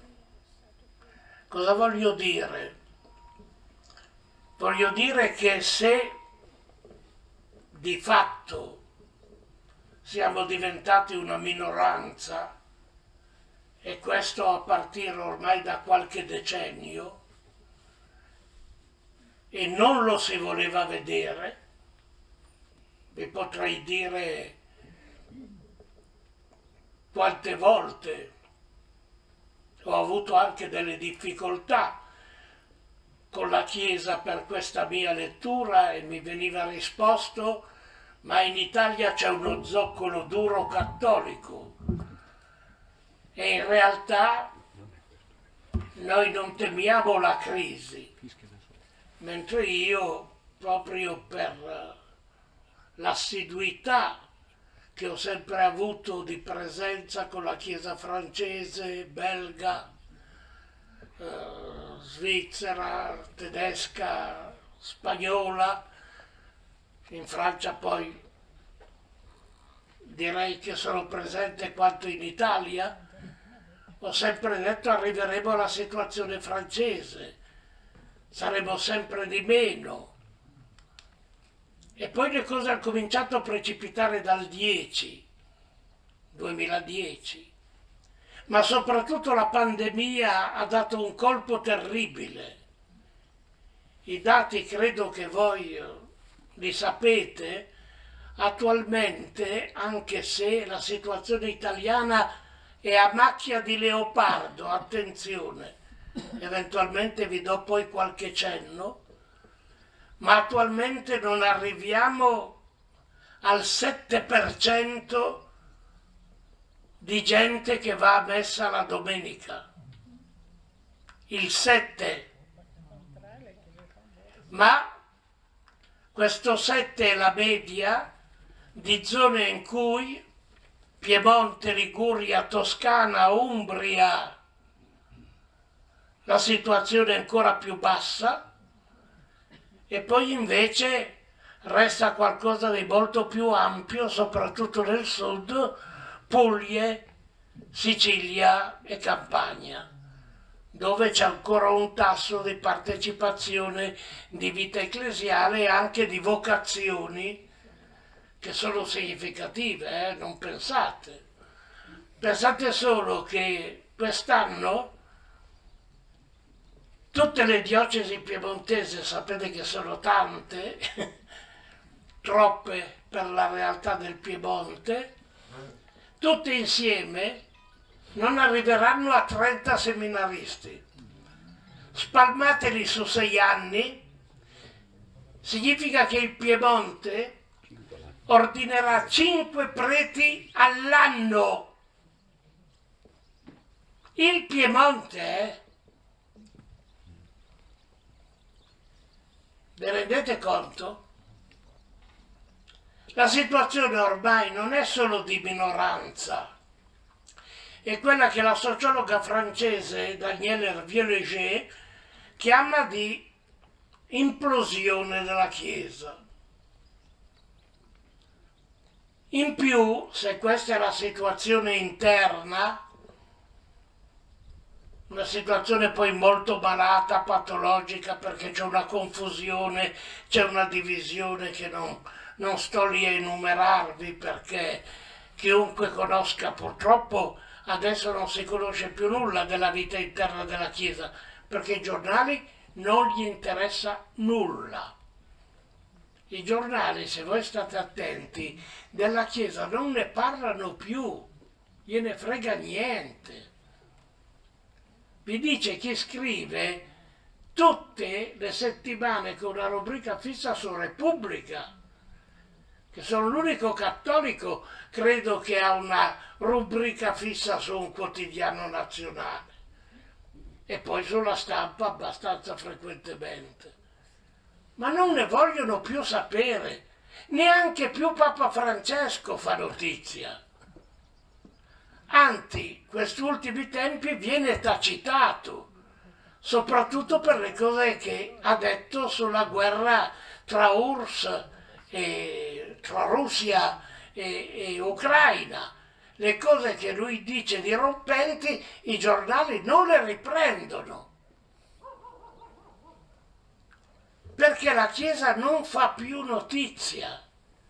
Non interessiamo più a nessuno come comunità cristiana.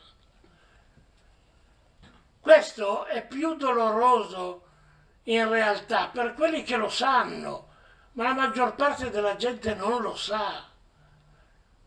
Gli addetti ai lavori lo sanno, i preti lo sanno e poverini sono quelli che attualmente nella Chiesa vivono peggio e stanno male, chiedendosi sovente chi glielo fa fare.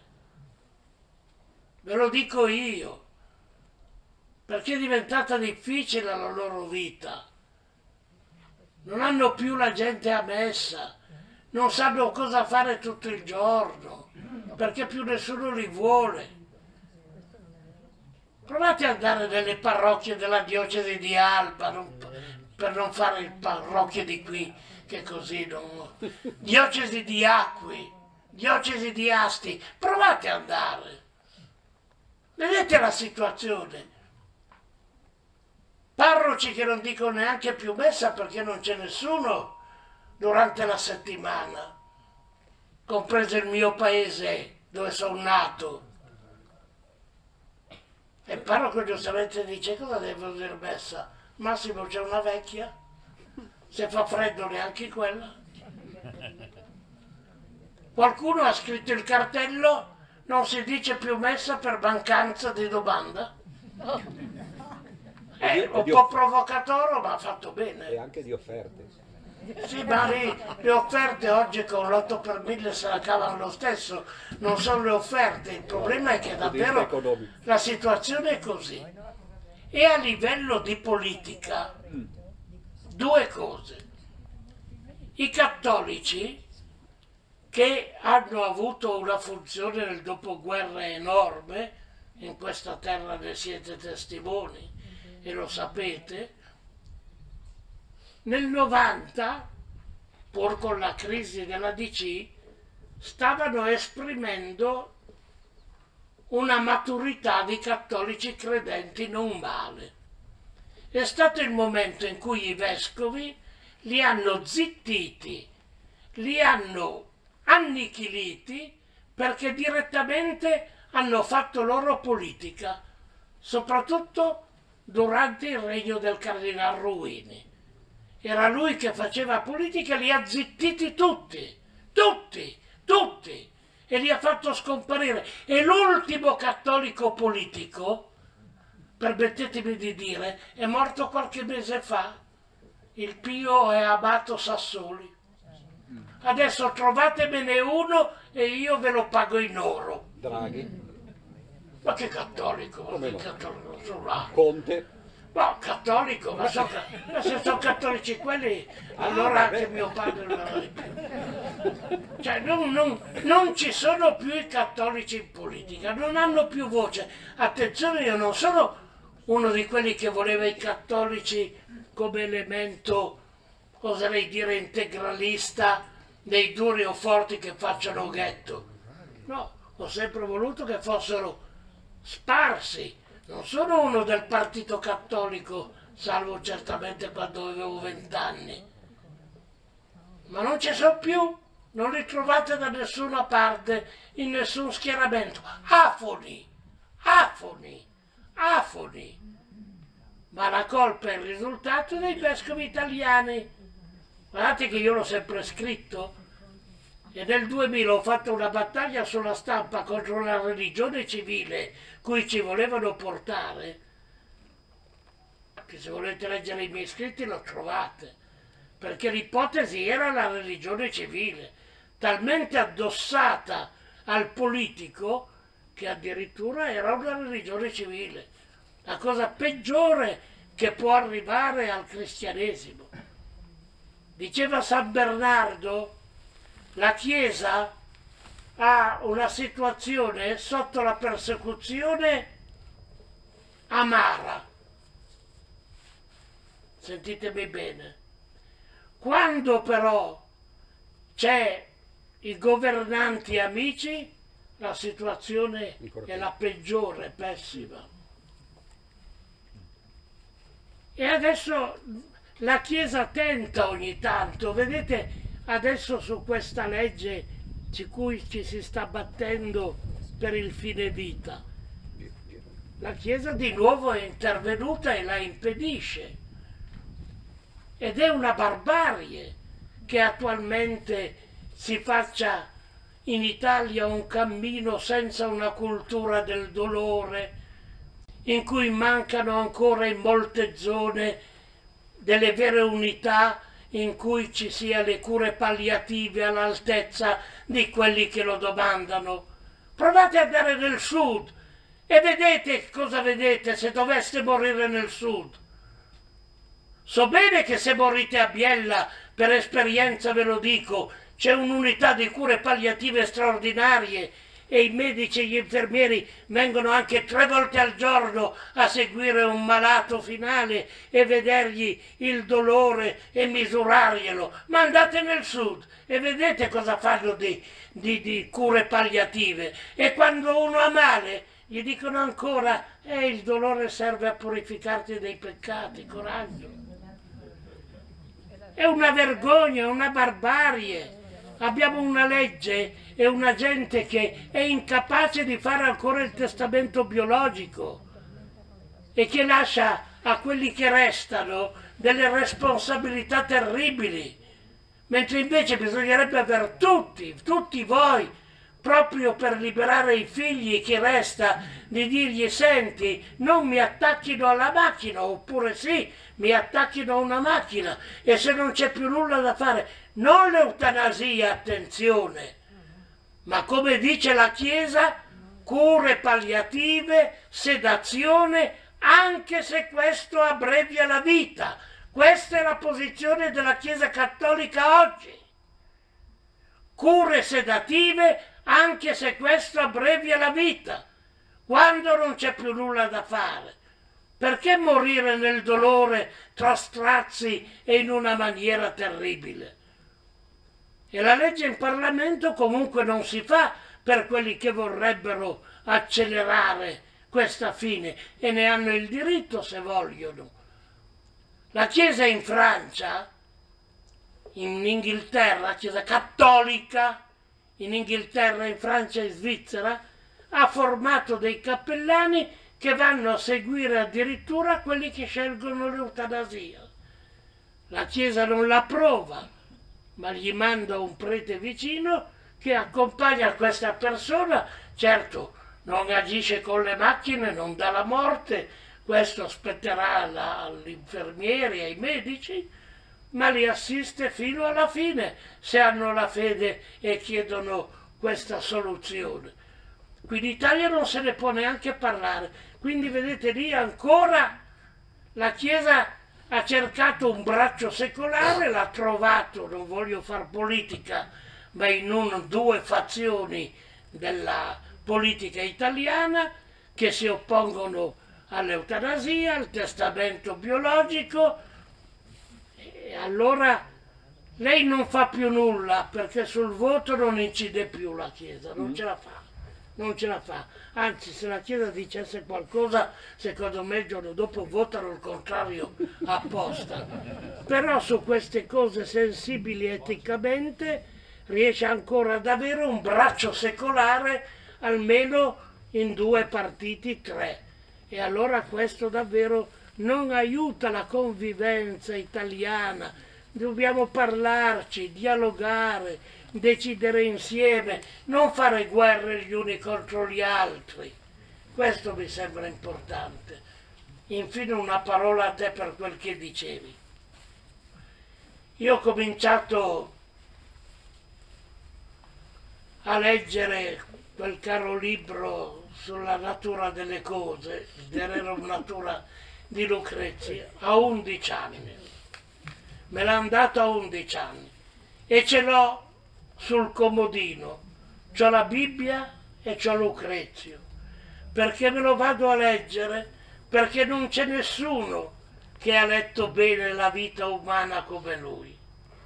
E io sono con un animo greco, per cui ringrazio Dio di questa vita, però sono anche di quelli, quella porzione che forse tu non riesci a capire, quella porzione che sente la morte seppur capendola che sta nella natura delle cose, perché muore quel fiore, muore quella pianta, muore l'animale.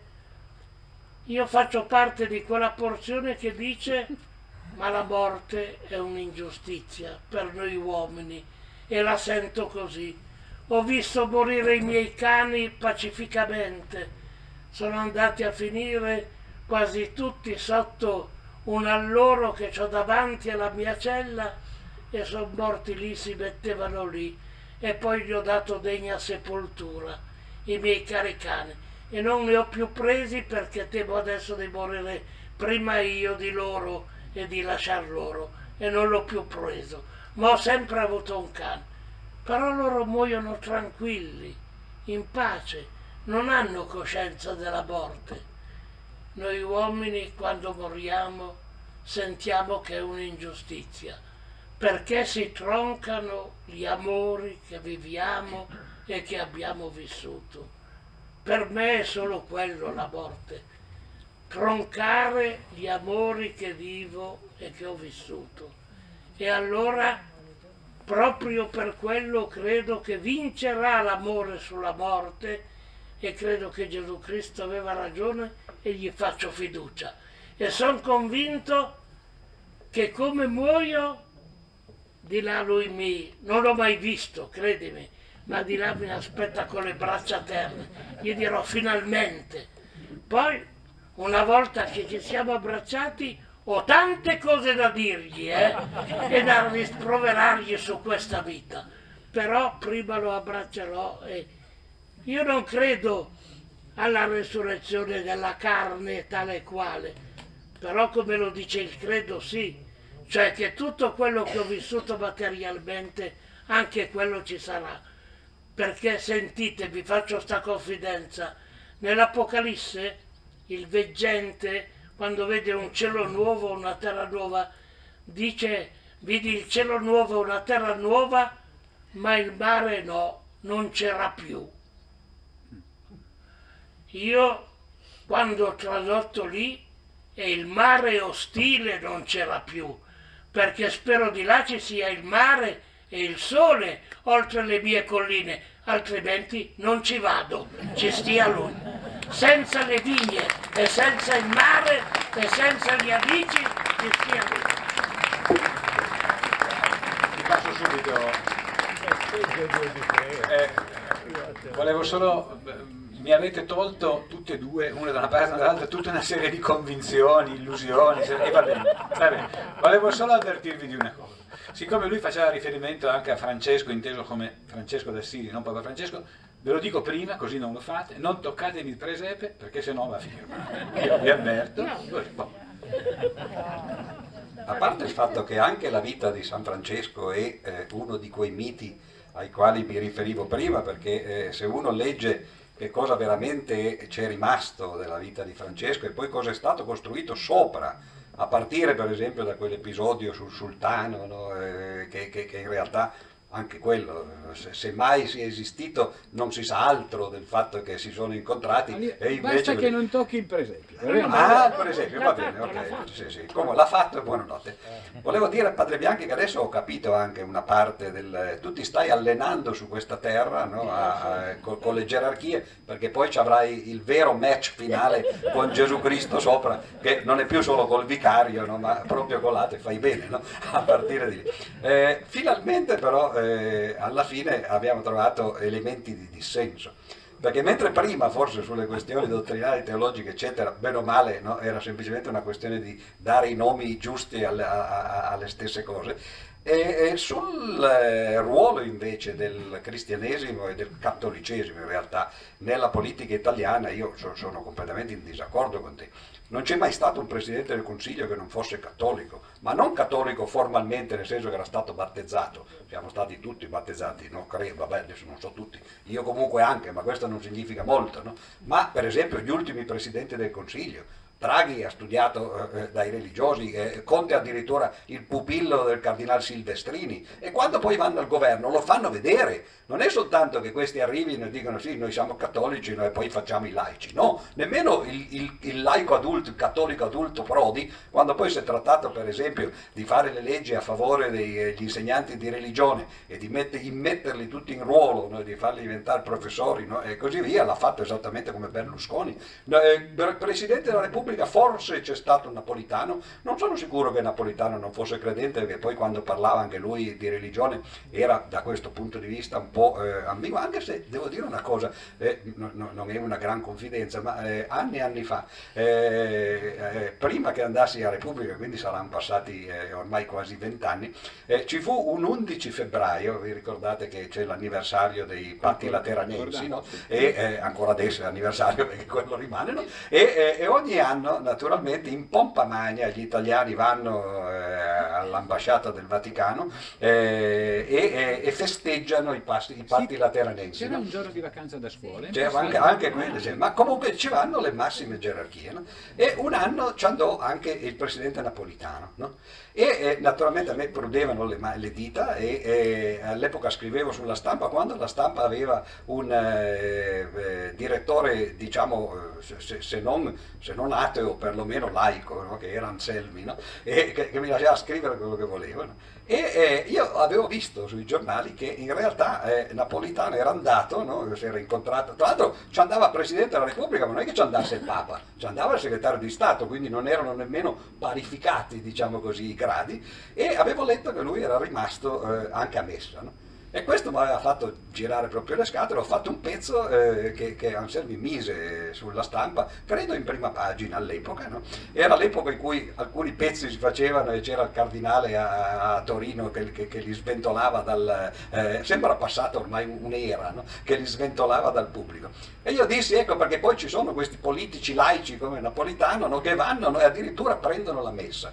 E il giorno dopo, o quello stesso giorno, ricevo una telefonata e mi dice pronto, sono alla segreteria del, del Presidente della Repubblica, il quale voleva farle sapere che è andato all'ambasciata ma non si è fermata a messa. Ma si vede che gli era rimasta qui questo fatto che un vecchio comunista no? Eh, cioè, gli aveva dato fastidio no? il fatto di essere presentato come uno che andava a messa. Questo, questo può far credere che magari non sia così religioso. Ma a parte quell'eccezione, cioè Cossiga per esempio, le- Mattarella, non ne parliamo, no? cioè i nostri presidenti e i nostri govern- governanti, non parliamo dei ministri, sono tutti cattolici e soprattutto quando si tratta per esempio di fare le, le leggi che hanno a che fare con, con- con- con gli- i fondi alla Chiesa.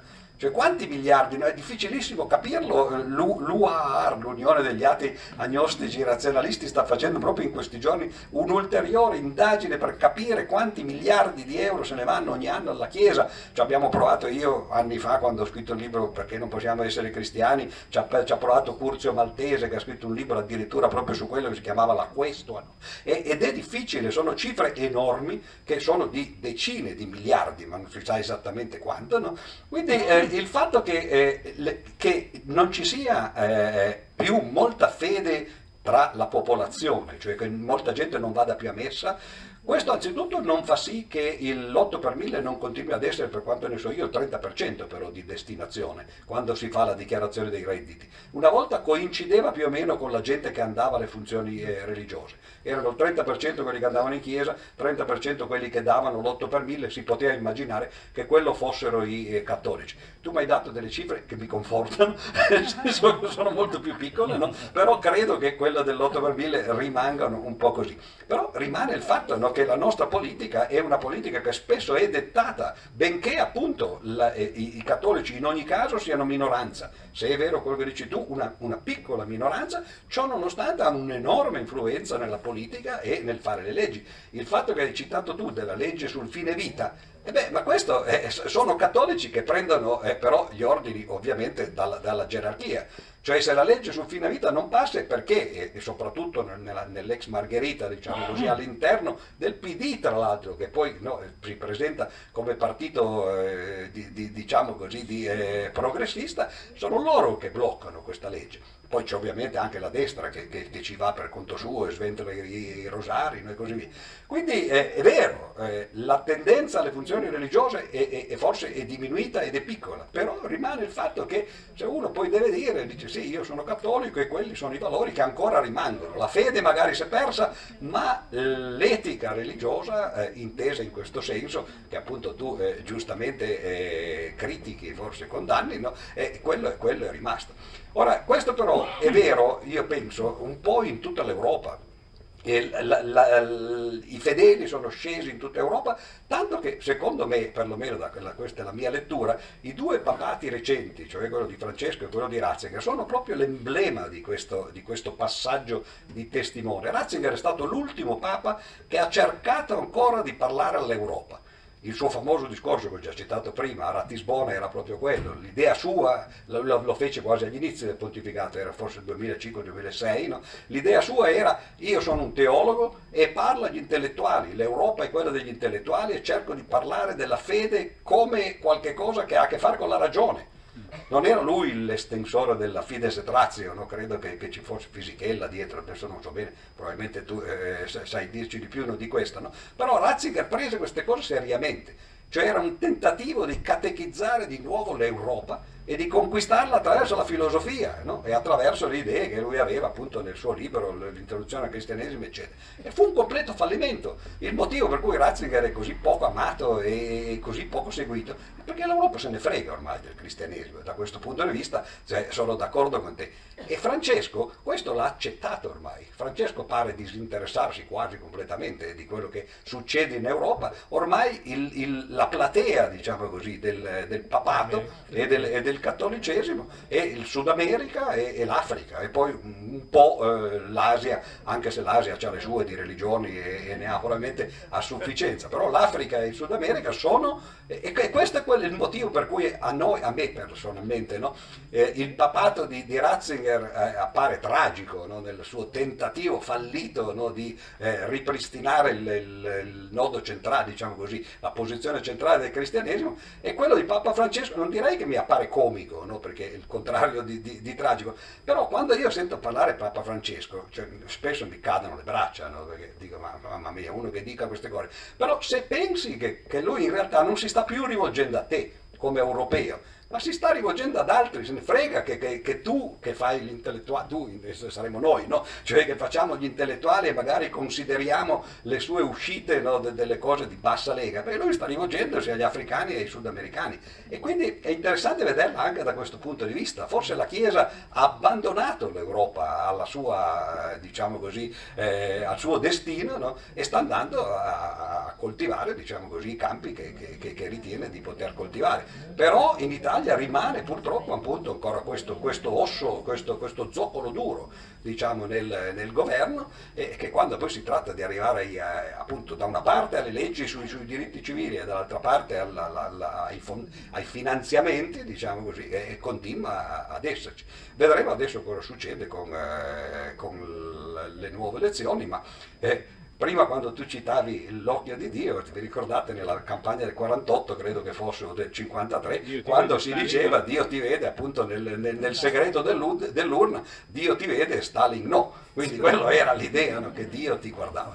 Bene, io non so se, eh, se, se cioè, cioè, tu avevi fatto una risposta, una domanda però, eh, eh, qual era la tua domanda? Questa, qu quanto pesa ancora la Chiesa cattolica? La più, più, di quanto effettivamente eh, rimane dentro il... Avete però due letture, due letture molto diverse. Sì, in più mi pare di capire che questa influenza che la Chiesa cattolica esercita ancora sulla politica italiana, tu la attribuisci al fatto che una parte consistente dei governanti si professano e poi si comportano anche un po' da cattolici in senso eh, però rigidamente. Lui dice non contano più un tubo perché se contassero davvero eh, forse alcune leggi diverse dal fine vita eccetera, prego. Permetto di dire Draghi non segue mica nessuna dottrina cattolica segue i grandi poteri economici che ci sono in Europa, ma scherziamo, dov'è cattolico? Persona degnissima, eh? non sto criticandolo, ma sto dicendo questi di cattolicesimo non più nulla. Né, vedete, se fossero cattolici seguivano il Papa sul fatto di questa guerra uh, russo-ucraina di non dare le armi all'Ucraina, invece andate e noi ne combattiamo direttamente perché non si dice la verità su questa guerra, questa è la verità. E a livello di diseguaglianza sociale sta aumentando. Se seguissero la dottrina della Chiesa cercherebbero di diminuire questa diseguaglianza sociale che ormai c'è. Quindi certo sono tutti battezzati e in Italia cosa volete? Hanno studiato tutti dai gesuiti, anche il figlio degli Agnelli mi hanno detto ieri studiava al Salice dai Salesiani. No, no, gente, no, non confondiamo questo con essere cattolici. Quando era la voce dei cattolici era una voce ben precisa si arriva ancora, io non voglio entrare in politica, a Prodi, ma Prodi chi l'ha fatto fuori? Chi l'ha fatto Io fuori? Ruini, Ah, sì, no. dico lo sanno tutti, e proprio su una legge quando Prodi stava per approdare a una legge con la Bindi, se voi vi ricordate, e Ruini l'ha fatto far fuori. civili, certo. Su, quindi io credo che i cattolici sono afoni e non ci sono più.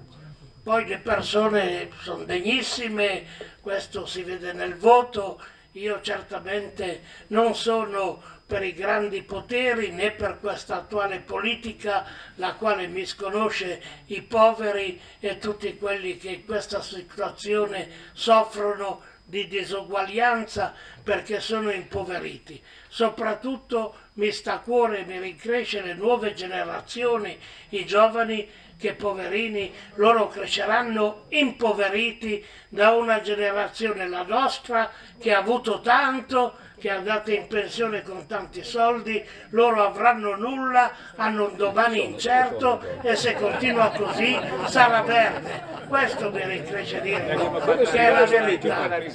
E che c'è nessuno che pensa a loro per il lavoro e per fargli fare un po' più di fiducia nel domani, perché loro non possono aver fiducia in un domani nell'attuale situazione italiana. Io davvero sono preoccupato per le nuove generazioni. Tutti si lamentano di loro, ma credetemi, fanno fatica a vivere. La mia generazione, che nel dopoguerra avevamo più speranza, ma c'erano motivi e c'erano i contorni per dire facciamo qualcosa, agiamo.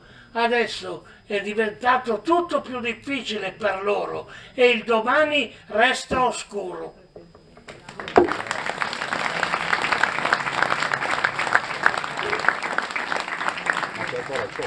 Sì, eh, giustamente Pier Giorgio dice c'è ancora il sole, perché non andiamo avanti ancora un po'? Non è anche- Ancora dieci Perché- minuti. Perché non fanno domande? Eh, infatti, volevo proporre questo.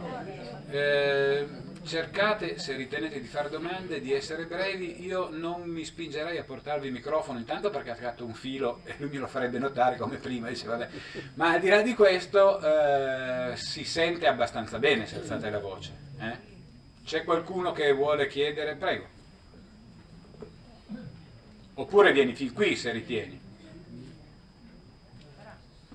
Sto dando del tuo a tutti un po' così. Va benissimo. Ecumenico. Buongiorno. Io non so, a me interessa poco il discorso della, così, delle malefatte della religione. Io è da molti anni che, ho, che sono fermo su, eh, su una cosa, e cioè sulle due ipotesi. Eh, Dio esiste e Dio non esiste, allora a me sembra molto paradossale pensare che Dio esista, ma mi sembra ancora più paradossale che tutto si sia creato dal nulla. Ecco, era una domanda per lei.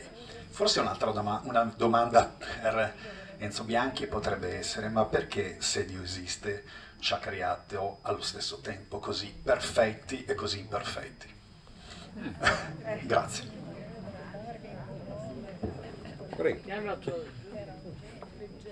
No, io la creazione dal nulla, quello no, eh, la scienza fortunatamente non ci offre quelle immagini, anche se eh, spesso si pensa, questo lo pensava Pio XII per esempio, che fu molto contento della teoria del Big Bang perché diceva questa è praticamente la traduzione scientifica del racconto del Genesi, no? in cui agli inizi no, eh, Fiat Lux eh, c'è il botto iniziale, ma questo è semplicemente una, eh, un fraintendimento di quello che eh, è la teoria del Big Bang. Tutti noi pensiamo che eh, ci, ci fosse il tempo, non ci fosse nulla all'epoca, proprio il tempo sì, no? e ad un certo punto, pam, c'è stata un'esplosione, no? e quell'esplosione è quella che ha dato origine eh, al mondo. In realtà quello che la scienza dice è che se noi guardiamo l'evoluzione dell'universo adesso, che sta espandendosi, e facciamo girare il film al contrario, quello dà l'impressione che va verso un punto, no? che è quello che poi estrapolato sarebbe il Big Bang. Però non c'è un momento nel tempo in cui questo Big Bang è avvenuto, perché, eh, e, qui ancora la, la scienza un po' eh, brancola perché non si è capito bene cosa, cosa, è successo nelle vicinanze del Big Bang, però quello che si capisce è che le nostre nozioni di spazio e tempo si dissolvono quando si arriva troppo vicino al Big Bang. E l'idea è che lì sono nati lo spazio e il tempo. E se il tempo è nato lì, ovviamente non c'era un tempo prima in cui si può dire, no, eh, ecco, da quel momento è nato l'universo. Quindi la scienza non spinge a pensare che ci sia stata una creazione, dunque non si pone il problema se la creazione è stata dal nulla o se invece, come oggi penso per esempio il premio Nobel Penrose, eh, che, che, sia stata semplicemente una fluttuazione no, di cose che già c'erano, poi già rimane il problema come mai c'è qualche cosa da sempre no, e, e, e, così via. Quindi questo un problema che eh, direi la, la, la scienza ha, ha, ha, abbastanza accantonato e, e, quindi lascio a te invece la, l'altra risposta. Perché siamo imperfetti, perfetti ma anche imperfetti. No? No, dirò appena che innanzitutto la creazione dal nulla non è cristiana, è filosofica. La Chiesa ha mai detto che c'è la creazione dal nulla, eh? State attenti di nuovo lì tra quello che si dice volgarmente e si fa girare nelle comunità cristiane, magari a livello di catechismo, e quello che è la fede che è un'altra cosa. Pigliate la prima pagina della Bibbia, Genesi 1.1, andate a casa e leggete. In principio Dio creò il cielo e la terra. Ora la terra era Tohu Vebou. Non c'è la creazione dal nulla. Ma non è lì, è dei Maccabei 2 però. No, ma quello, il Maccabei non è neanche un libro biblico, siamo sempre lì, cioè che le tradizioni siano diverse è un altro coso, ma la, la creazione dal nulla è della filosofia greca e non è cristiana. Bibbia, Genesi 1, c'era un materiale che normalmente è tradotto, sentite in ebraico, tou, è onomatopeico informe e caotico. La Bibbia mia di Einaudi traduce significativamente informe, senza forma e un miscuglio. Quindi all'inizio c'è una materia informe, secondo la Bibbia, Genesi 1.1, andate a controllare. Poi la filosofia greca è subentrata Maccabei, che è un libro deuterocanonico, non è la Bibbia ebraica né la Bibbia cristiana, è entrato dentro e si dice, con ragionamenti dei filosofi, che dal nulla Dio fece ogni cosa, ma nella Bibbia non c'è. La Bibbia non può dire questo, la Bibbia non è un libro di scienza, non può dire che c'è la creazione dal nulla.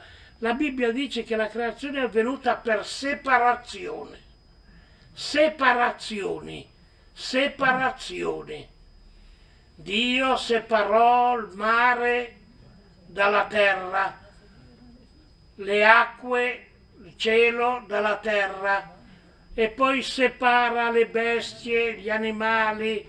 È una questione di ordine, ma anche lì è un genere letterario del sacerdotale sacerdotale ebraico, attenzione, il quale amava le classifiche, quindi anche quel poema lì ne risente. Quindi non creazione a nulla.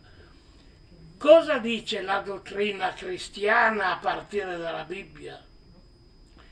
Che le cose ci sono non per caso, non per necessità, ma per volontà di Dio.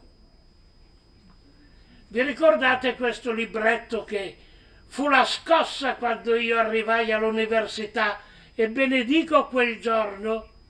Il famoso libro Il caso o la necessità. Beh, lui sarà il suo pane.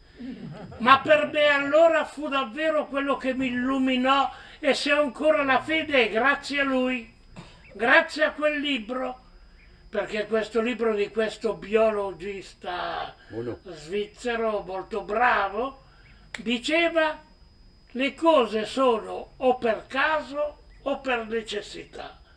O è un caso che le ha volute o la necessità di leggi fisiche e chimiche. E questo la Chiesa dice ugualmente. Cosa dice? Dietro a questo caso e necessità ci sta la libertà e l'amore di Dio che l'ha voluto. Basta. La Chiesa non dice una scienza, la Chiesa non sa, la Chiesa dà convinzione. Dio ha voluto questo mondo, certamente per un credente è quello, l'ha voluto, è un mondo che si sta facendo, è un mondo in cui c'è il bene e c'è il male, c'è la vita e c'è la morte, ma soprattutto c'è il bene e c'è il male. Già nella natura, perché un vulcano che erutta ammazza tante specie di piante, tante specie di animali e ammazza gli uomini se ci sono.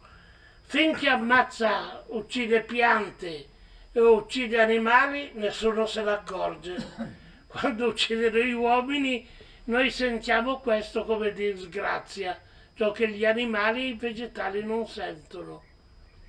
E quindi il problema del male c'è, ma anche lì la Chiesa, attenzione, non lasciatevi imbonire da favole che girano nella vulgata cristiana delle campagne che contavano favole per i poveri contadini. La Chiesa non dice da dove viene il male, resta un enigma, non c'è in nessun trattato di teologia che dica da dove venga il male. Resta un enigma. Neanche Gesù ci ha risolto questo enigma.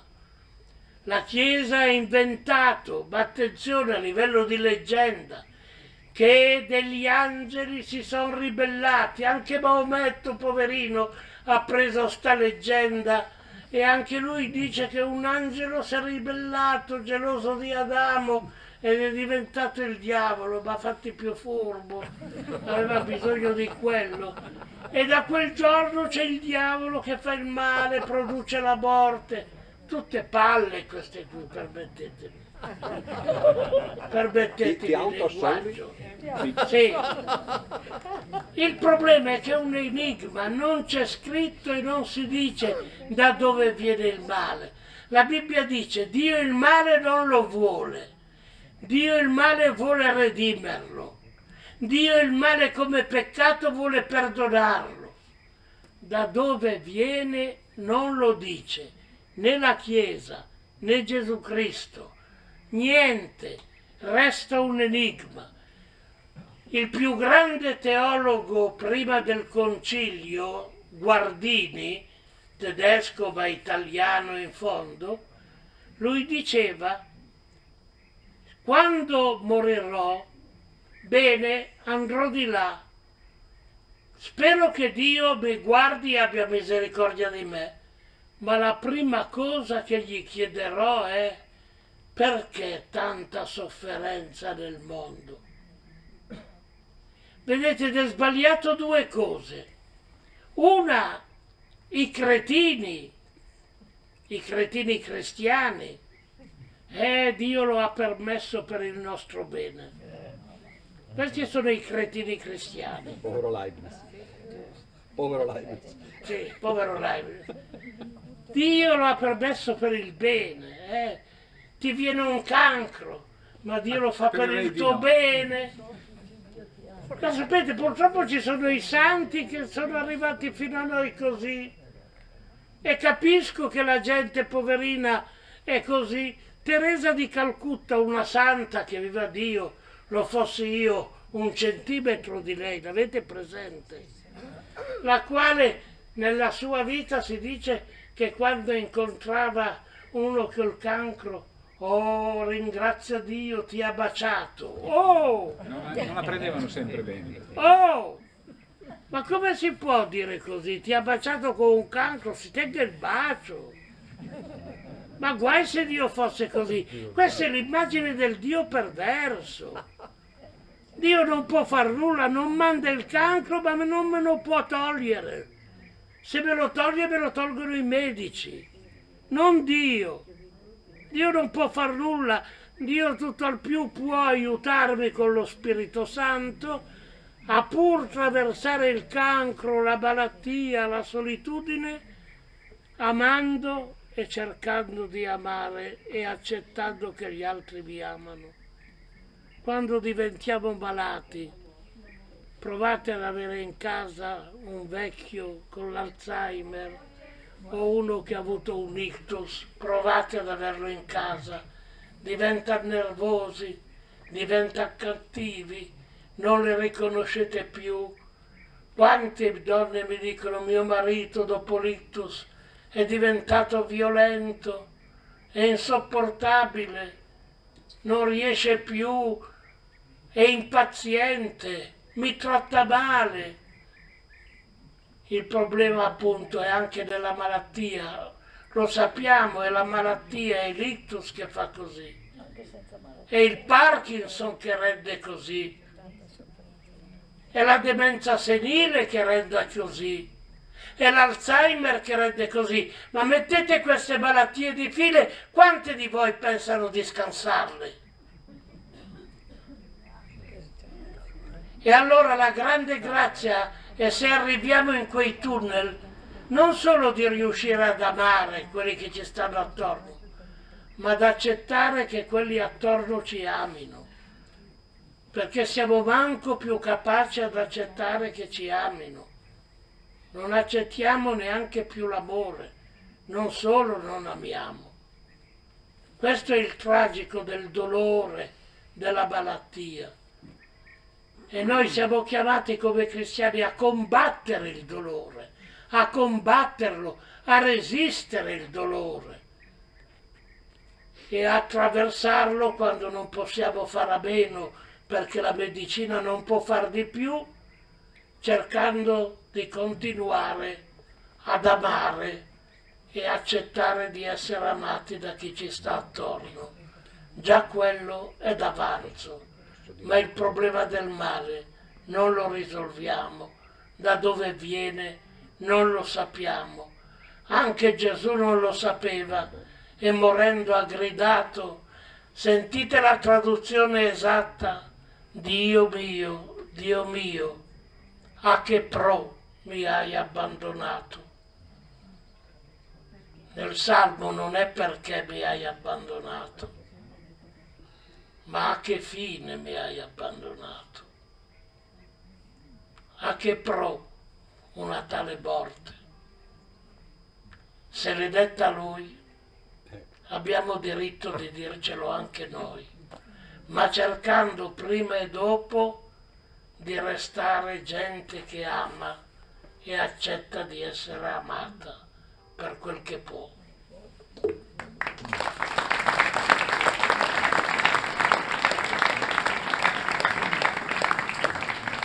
Non vorrei sminuire il problema del male, naturalmente, ma eh, io credo che sia proprio la religione che porta a farsi domande sbagliate. Perché eh, il bene e il male non esistono, sono semplicemente valori che l'uomo dà a cose che esistono di per sé. Siamo noi che giudichiamo qualcosa bene o male, tra l'altro non siamo nemmeno tutti d'accordo su cosa sia bene o male, perché eh, basta guardare altre civiltà, eh, altre religioni e così via, altri popoli e, e, la pensiamo esattamente al contrario. Per esempio adesso siamo in guerra no? ed è incredibile non capire che non riusciamo noi a metterci nei panni degli altri. No? E l'unico modo ovviamente per raggiungere la pace, che è poi uno delle, delle, degli aspetti dell'amore, no? se, così, eh, se, se, vogliamo dirla così, tra uomini, è proprio questo, non si può fare pace, non si può amare in questo senso, se non riesci a metterti dal punto di vista dell'altro. Il problema è che non riusciamo a metterci dal punto di vista dell'altro perché quello che per noi è bene e male, per lui è esattamente il contrario, il nostro bene è il suo male e il nostro male è il suo bene. E allora è qui che eh, le religioni confliggono fra loro. Tu prima citavi il patriarca Kirill, ma anche lui è un cristiano, no? come, come, possono due, due cristianesimi essere così contraddittori uno con l'altro? Perché appunto si pongono dal punto di vista sbagliato e il punto di vista sbagliato è quello dei valori.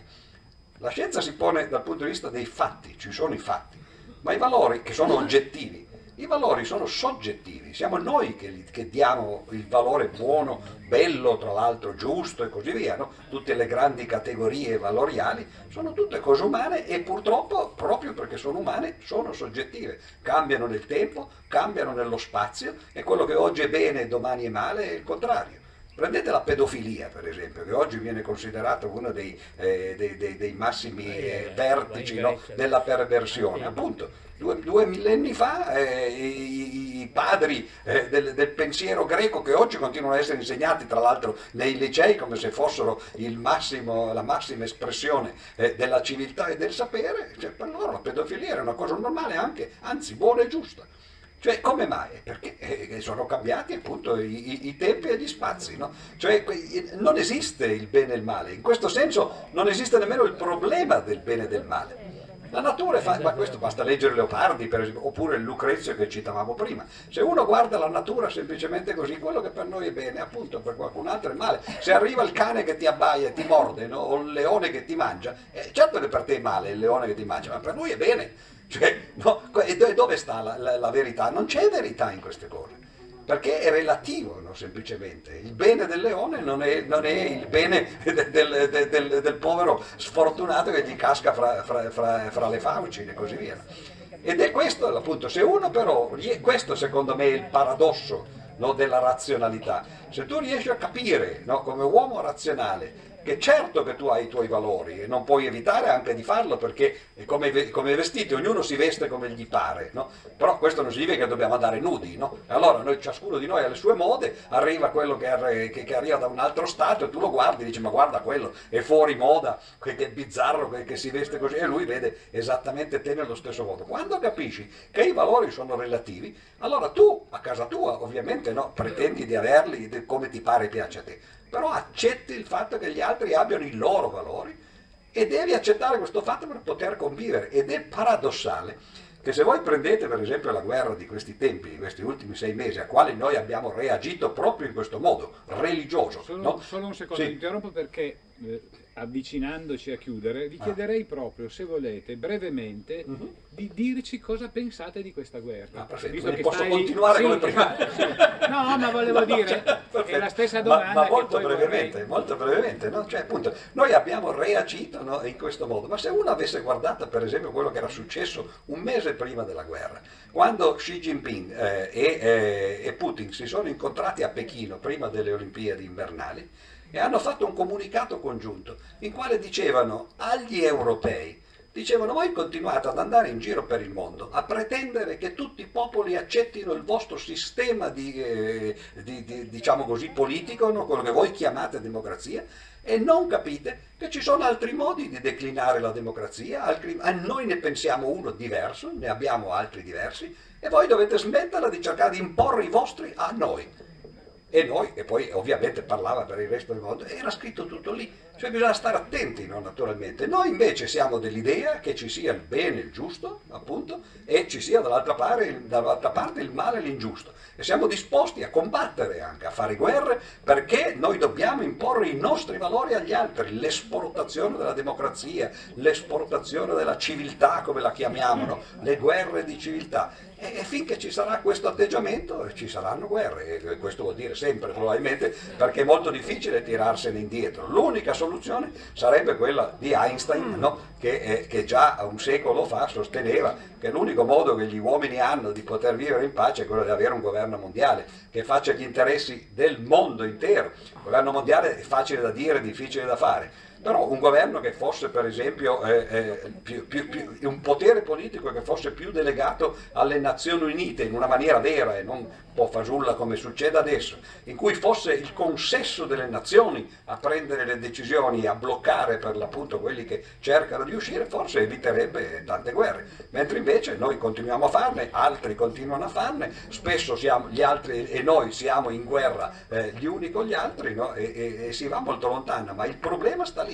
nel credere che ci sia un bene e un male e che noi ovviamente stiamo dalla parte del bene e che dobbiamo sconfiggere il male. Tra l'altro ce l'hanno già raccontato anche altri, per esempio prima si è citato il nazismo, no? en passant, anzi volevo dire che, non per fare polemiche, che anche, anche i cristiani hanno avuto come il, il nome di Dio, no? Dio lo vuole, era il, simbolo, era il grido delle crociate il simbolo delle crociate era un simbolo che allo stesso momento rappresentava una spada e una croce cioè, no? E quindi era in un certo modo no? la stessa cosa che poi per i musulmani è stata no? la, la, mezzaluna e, e, così via. Quindi eh, in realtà cioè, dovremmo capire questo, che, che, che, bisogna accettare il relativismo che era proprio il chiodo fisso contro il quale Ratzinger poi si scagliava l'idea che l'Europa no, eh, pre- propone un, un, sistema di valori relativo e lui ovviamente dal suo punto di vista dice no è sbagliato perché ce n'è uno assoluto che è il mio di nuovo fino a quando continueremo a pensare che il nostro sistema è quello giusto e gli altri continueranno a, a credere che non è così e a farci le guerre. Quindi c'è poca speranza, diciamo così. No, io capisco quello, quello che diceva De Freddi, però devo mettere delle sfumature, altrimenti riterrei il suo discorso estremamente pericoloso di un relativismo in cui non ci sono più assolutamente degli elementi di orientamento in quella che è l'etica umana.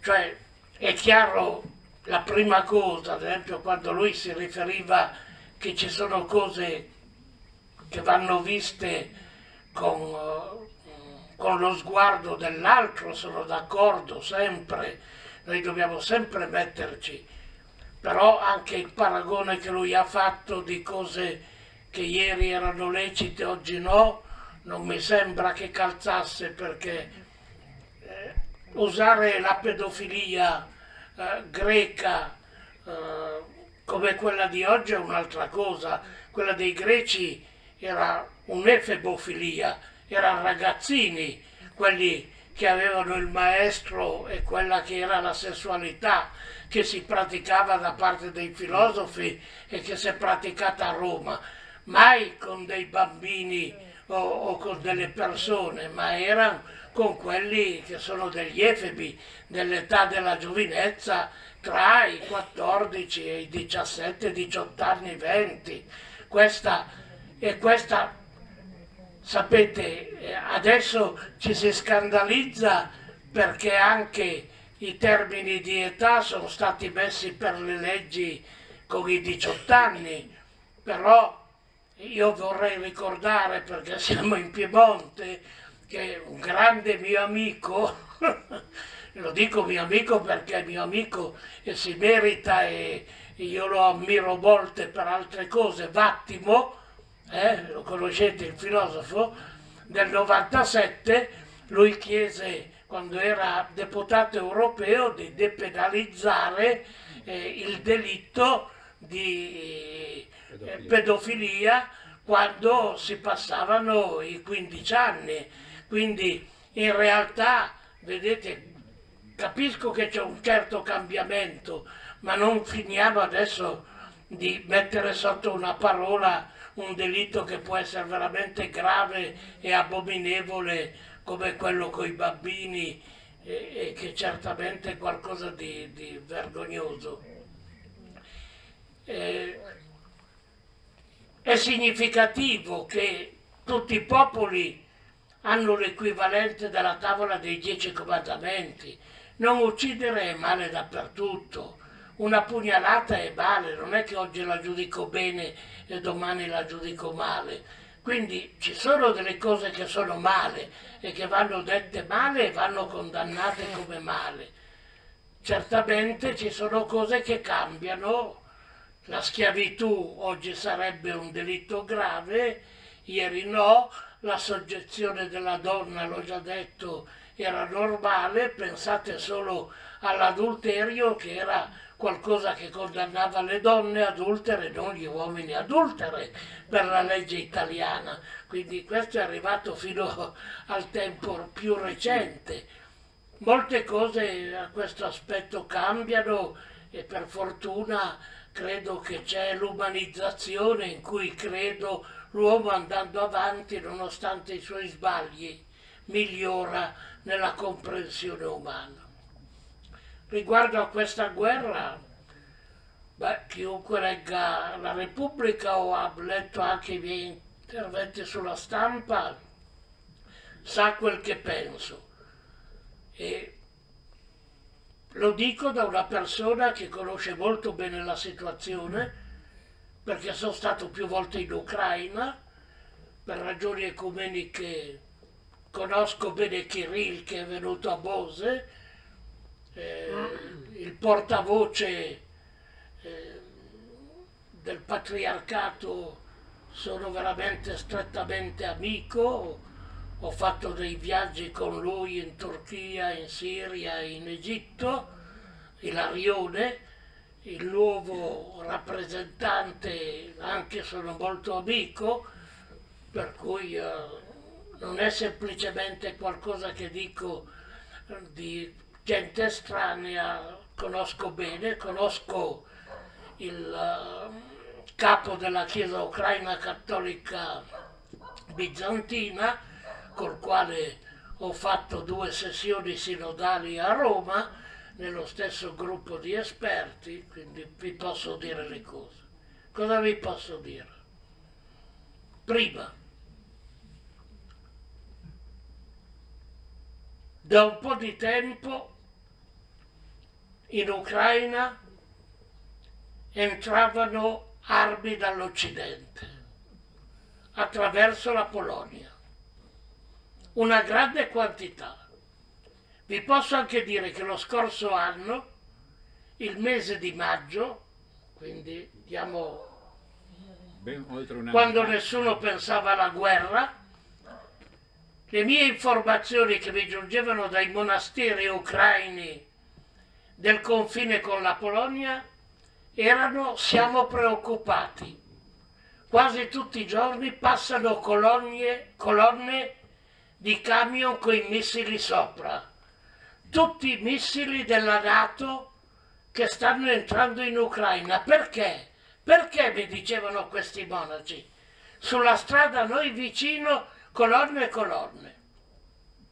E io, prima che iniziasse la guerra, ho scritto un articolo su Repubblica dicendo la situazione è esplosiva. Qualcuno ha riso, ma sapevo direttamente da vescovi, monaci che vivono là e amici professori dell'università, sia in Ucraina sia a Mosca, che la situazione non poteva andare avanti. In più, all'interno delle province orientali, dove c'è una maggioranza russa, non ucraina, questa maggioranza che pure era russa era costantemente vessata da parte delle autorità ucraine. I preti ortodossi russi di obbedienza alla Chiesa russa, perché voi sapete che la Chiesa era una ed era quella ortodossa russa, gli venivano incendiate le macchine e anche le chiese molto sovente da parte degli ucraini. La situazione era esplosiva la Russia doveva intervenire a difendere i suoi e invece noi continuavamo a mandare armi, noi Occidente, e armare quella situazione. A un certo punto la Russia ha fatto l'aggressione e va detto l'aggressione l'ha fatta la Russia. Ma sapete, quando si fa un'aggressione bisogna anche vedere fino a che punto la si provoca. Quindi senza assolutamente togliere nulla della responsabilità alla Russia. La Russia ha fatto lei l'aggressione. La Russia ha cercato di invadere queste province in cui la maggioranza era russa che si volevano distaccare con un referendum e l'Ucraina glielo impediva, in cui operavano dei battaglioni realisticamente nazisti, con tutti gli elementi, addirittura la simbologia nazista. Perché in questa zona voi dovete, voi non lo sapete, ma i nazisti, quando sono fatto l'occupazione della Russia, hanno trovato la massima collaborazione. Non si ha il coraggio di dire, ma gli ebrei non sono stati solo sterminati dai tedeschi. Chi li ha sterminati di più sono gli ucraini e i polacchi. Solo che loro sono entrati nella nostra sfera e vanno difesa ma tutto il lavoro sporco lo facevano i polacchi nei campi di concentramento. Erano loro che ce l'avevano di più, che avevano un antisemitismo peggiore di quello dei nazisti. Queste sono cose che vanno dette e che non si continuano a dire, perché i polacchi sono venuti nell'alleanza occidentale e perché sono cattolici come noi. Allora a quel punto lì, poi la barbarie di ogni guerra, perché la guerra è una barbarie. E certamente Putin è uno che vuole restaurare un impero sovietico come prima di Gorbaciov. Certamente tutto si è giocato, credo che qualcuno di voi dovrebbe ricordarlo, quando caduta l'URSS c'è stato chi ha proposto di estendere l'Europa all'URSS e di incamerare la Russia nell'Europa. Sarebbe stato economicamente, politicamente qualcosa di straordinario, ma si è opposta l'America, si è opposta la Gran Bretagna che poi tra l'altro se n'è andata quando ha fatto i suoi comodi e se n'è andata dall'Europa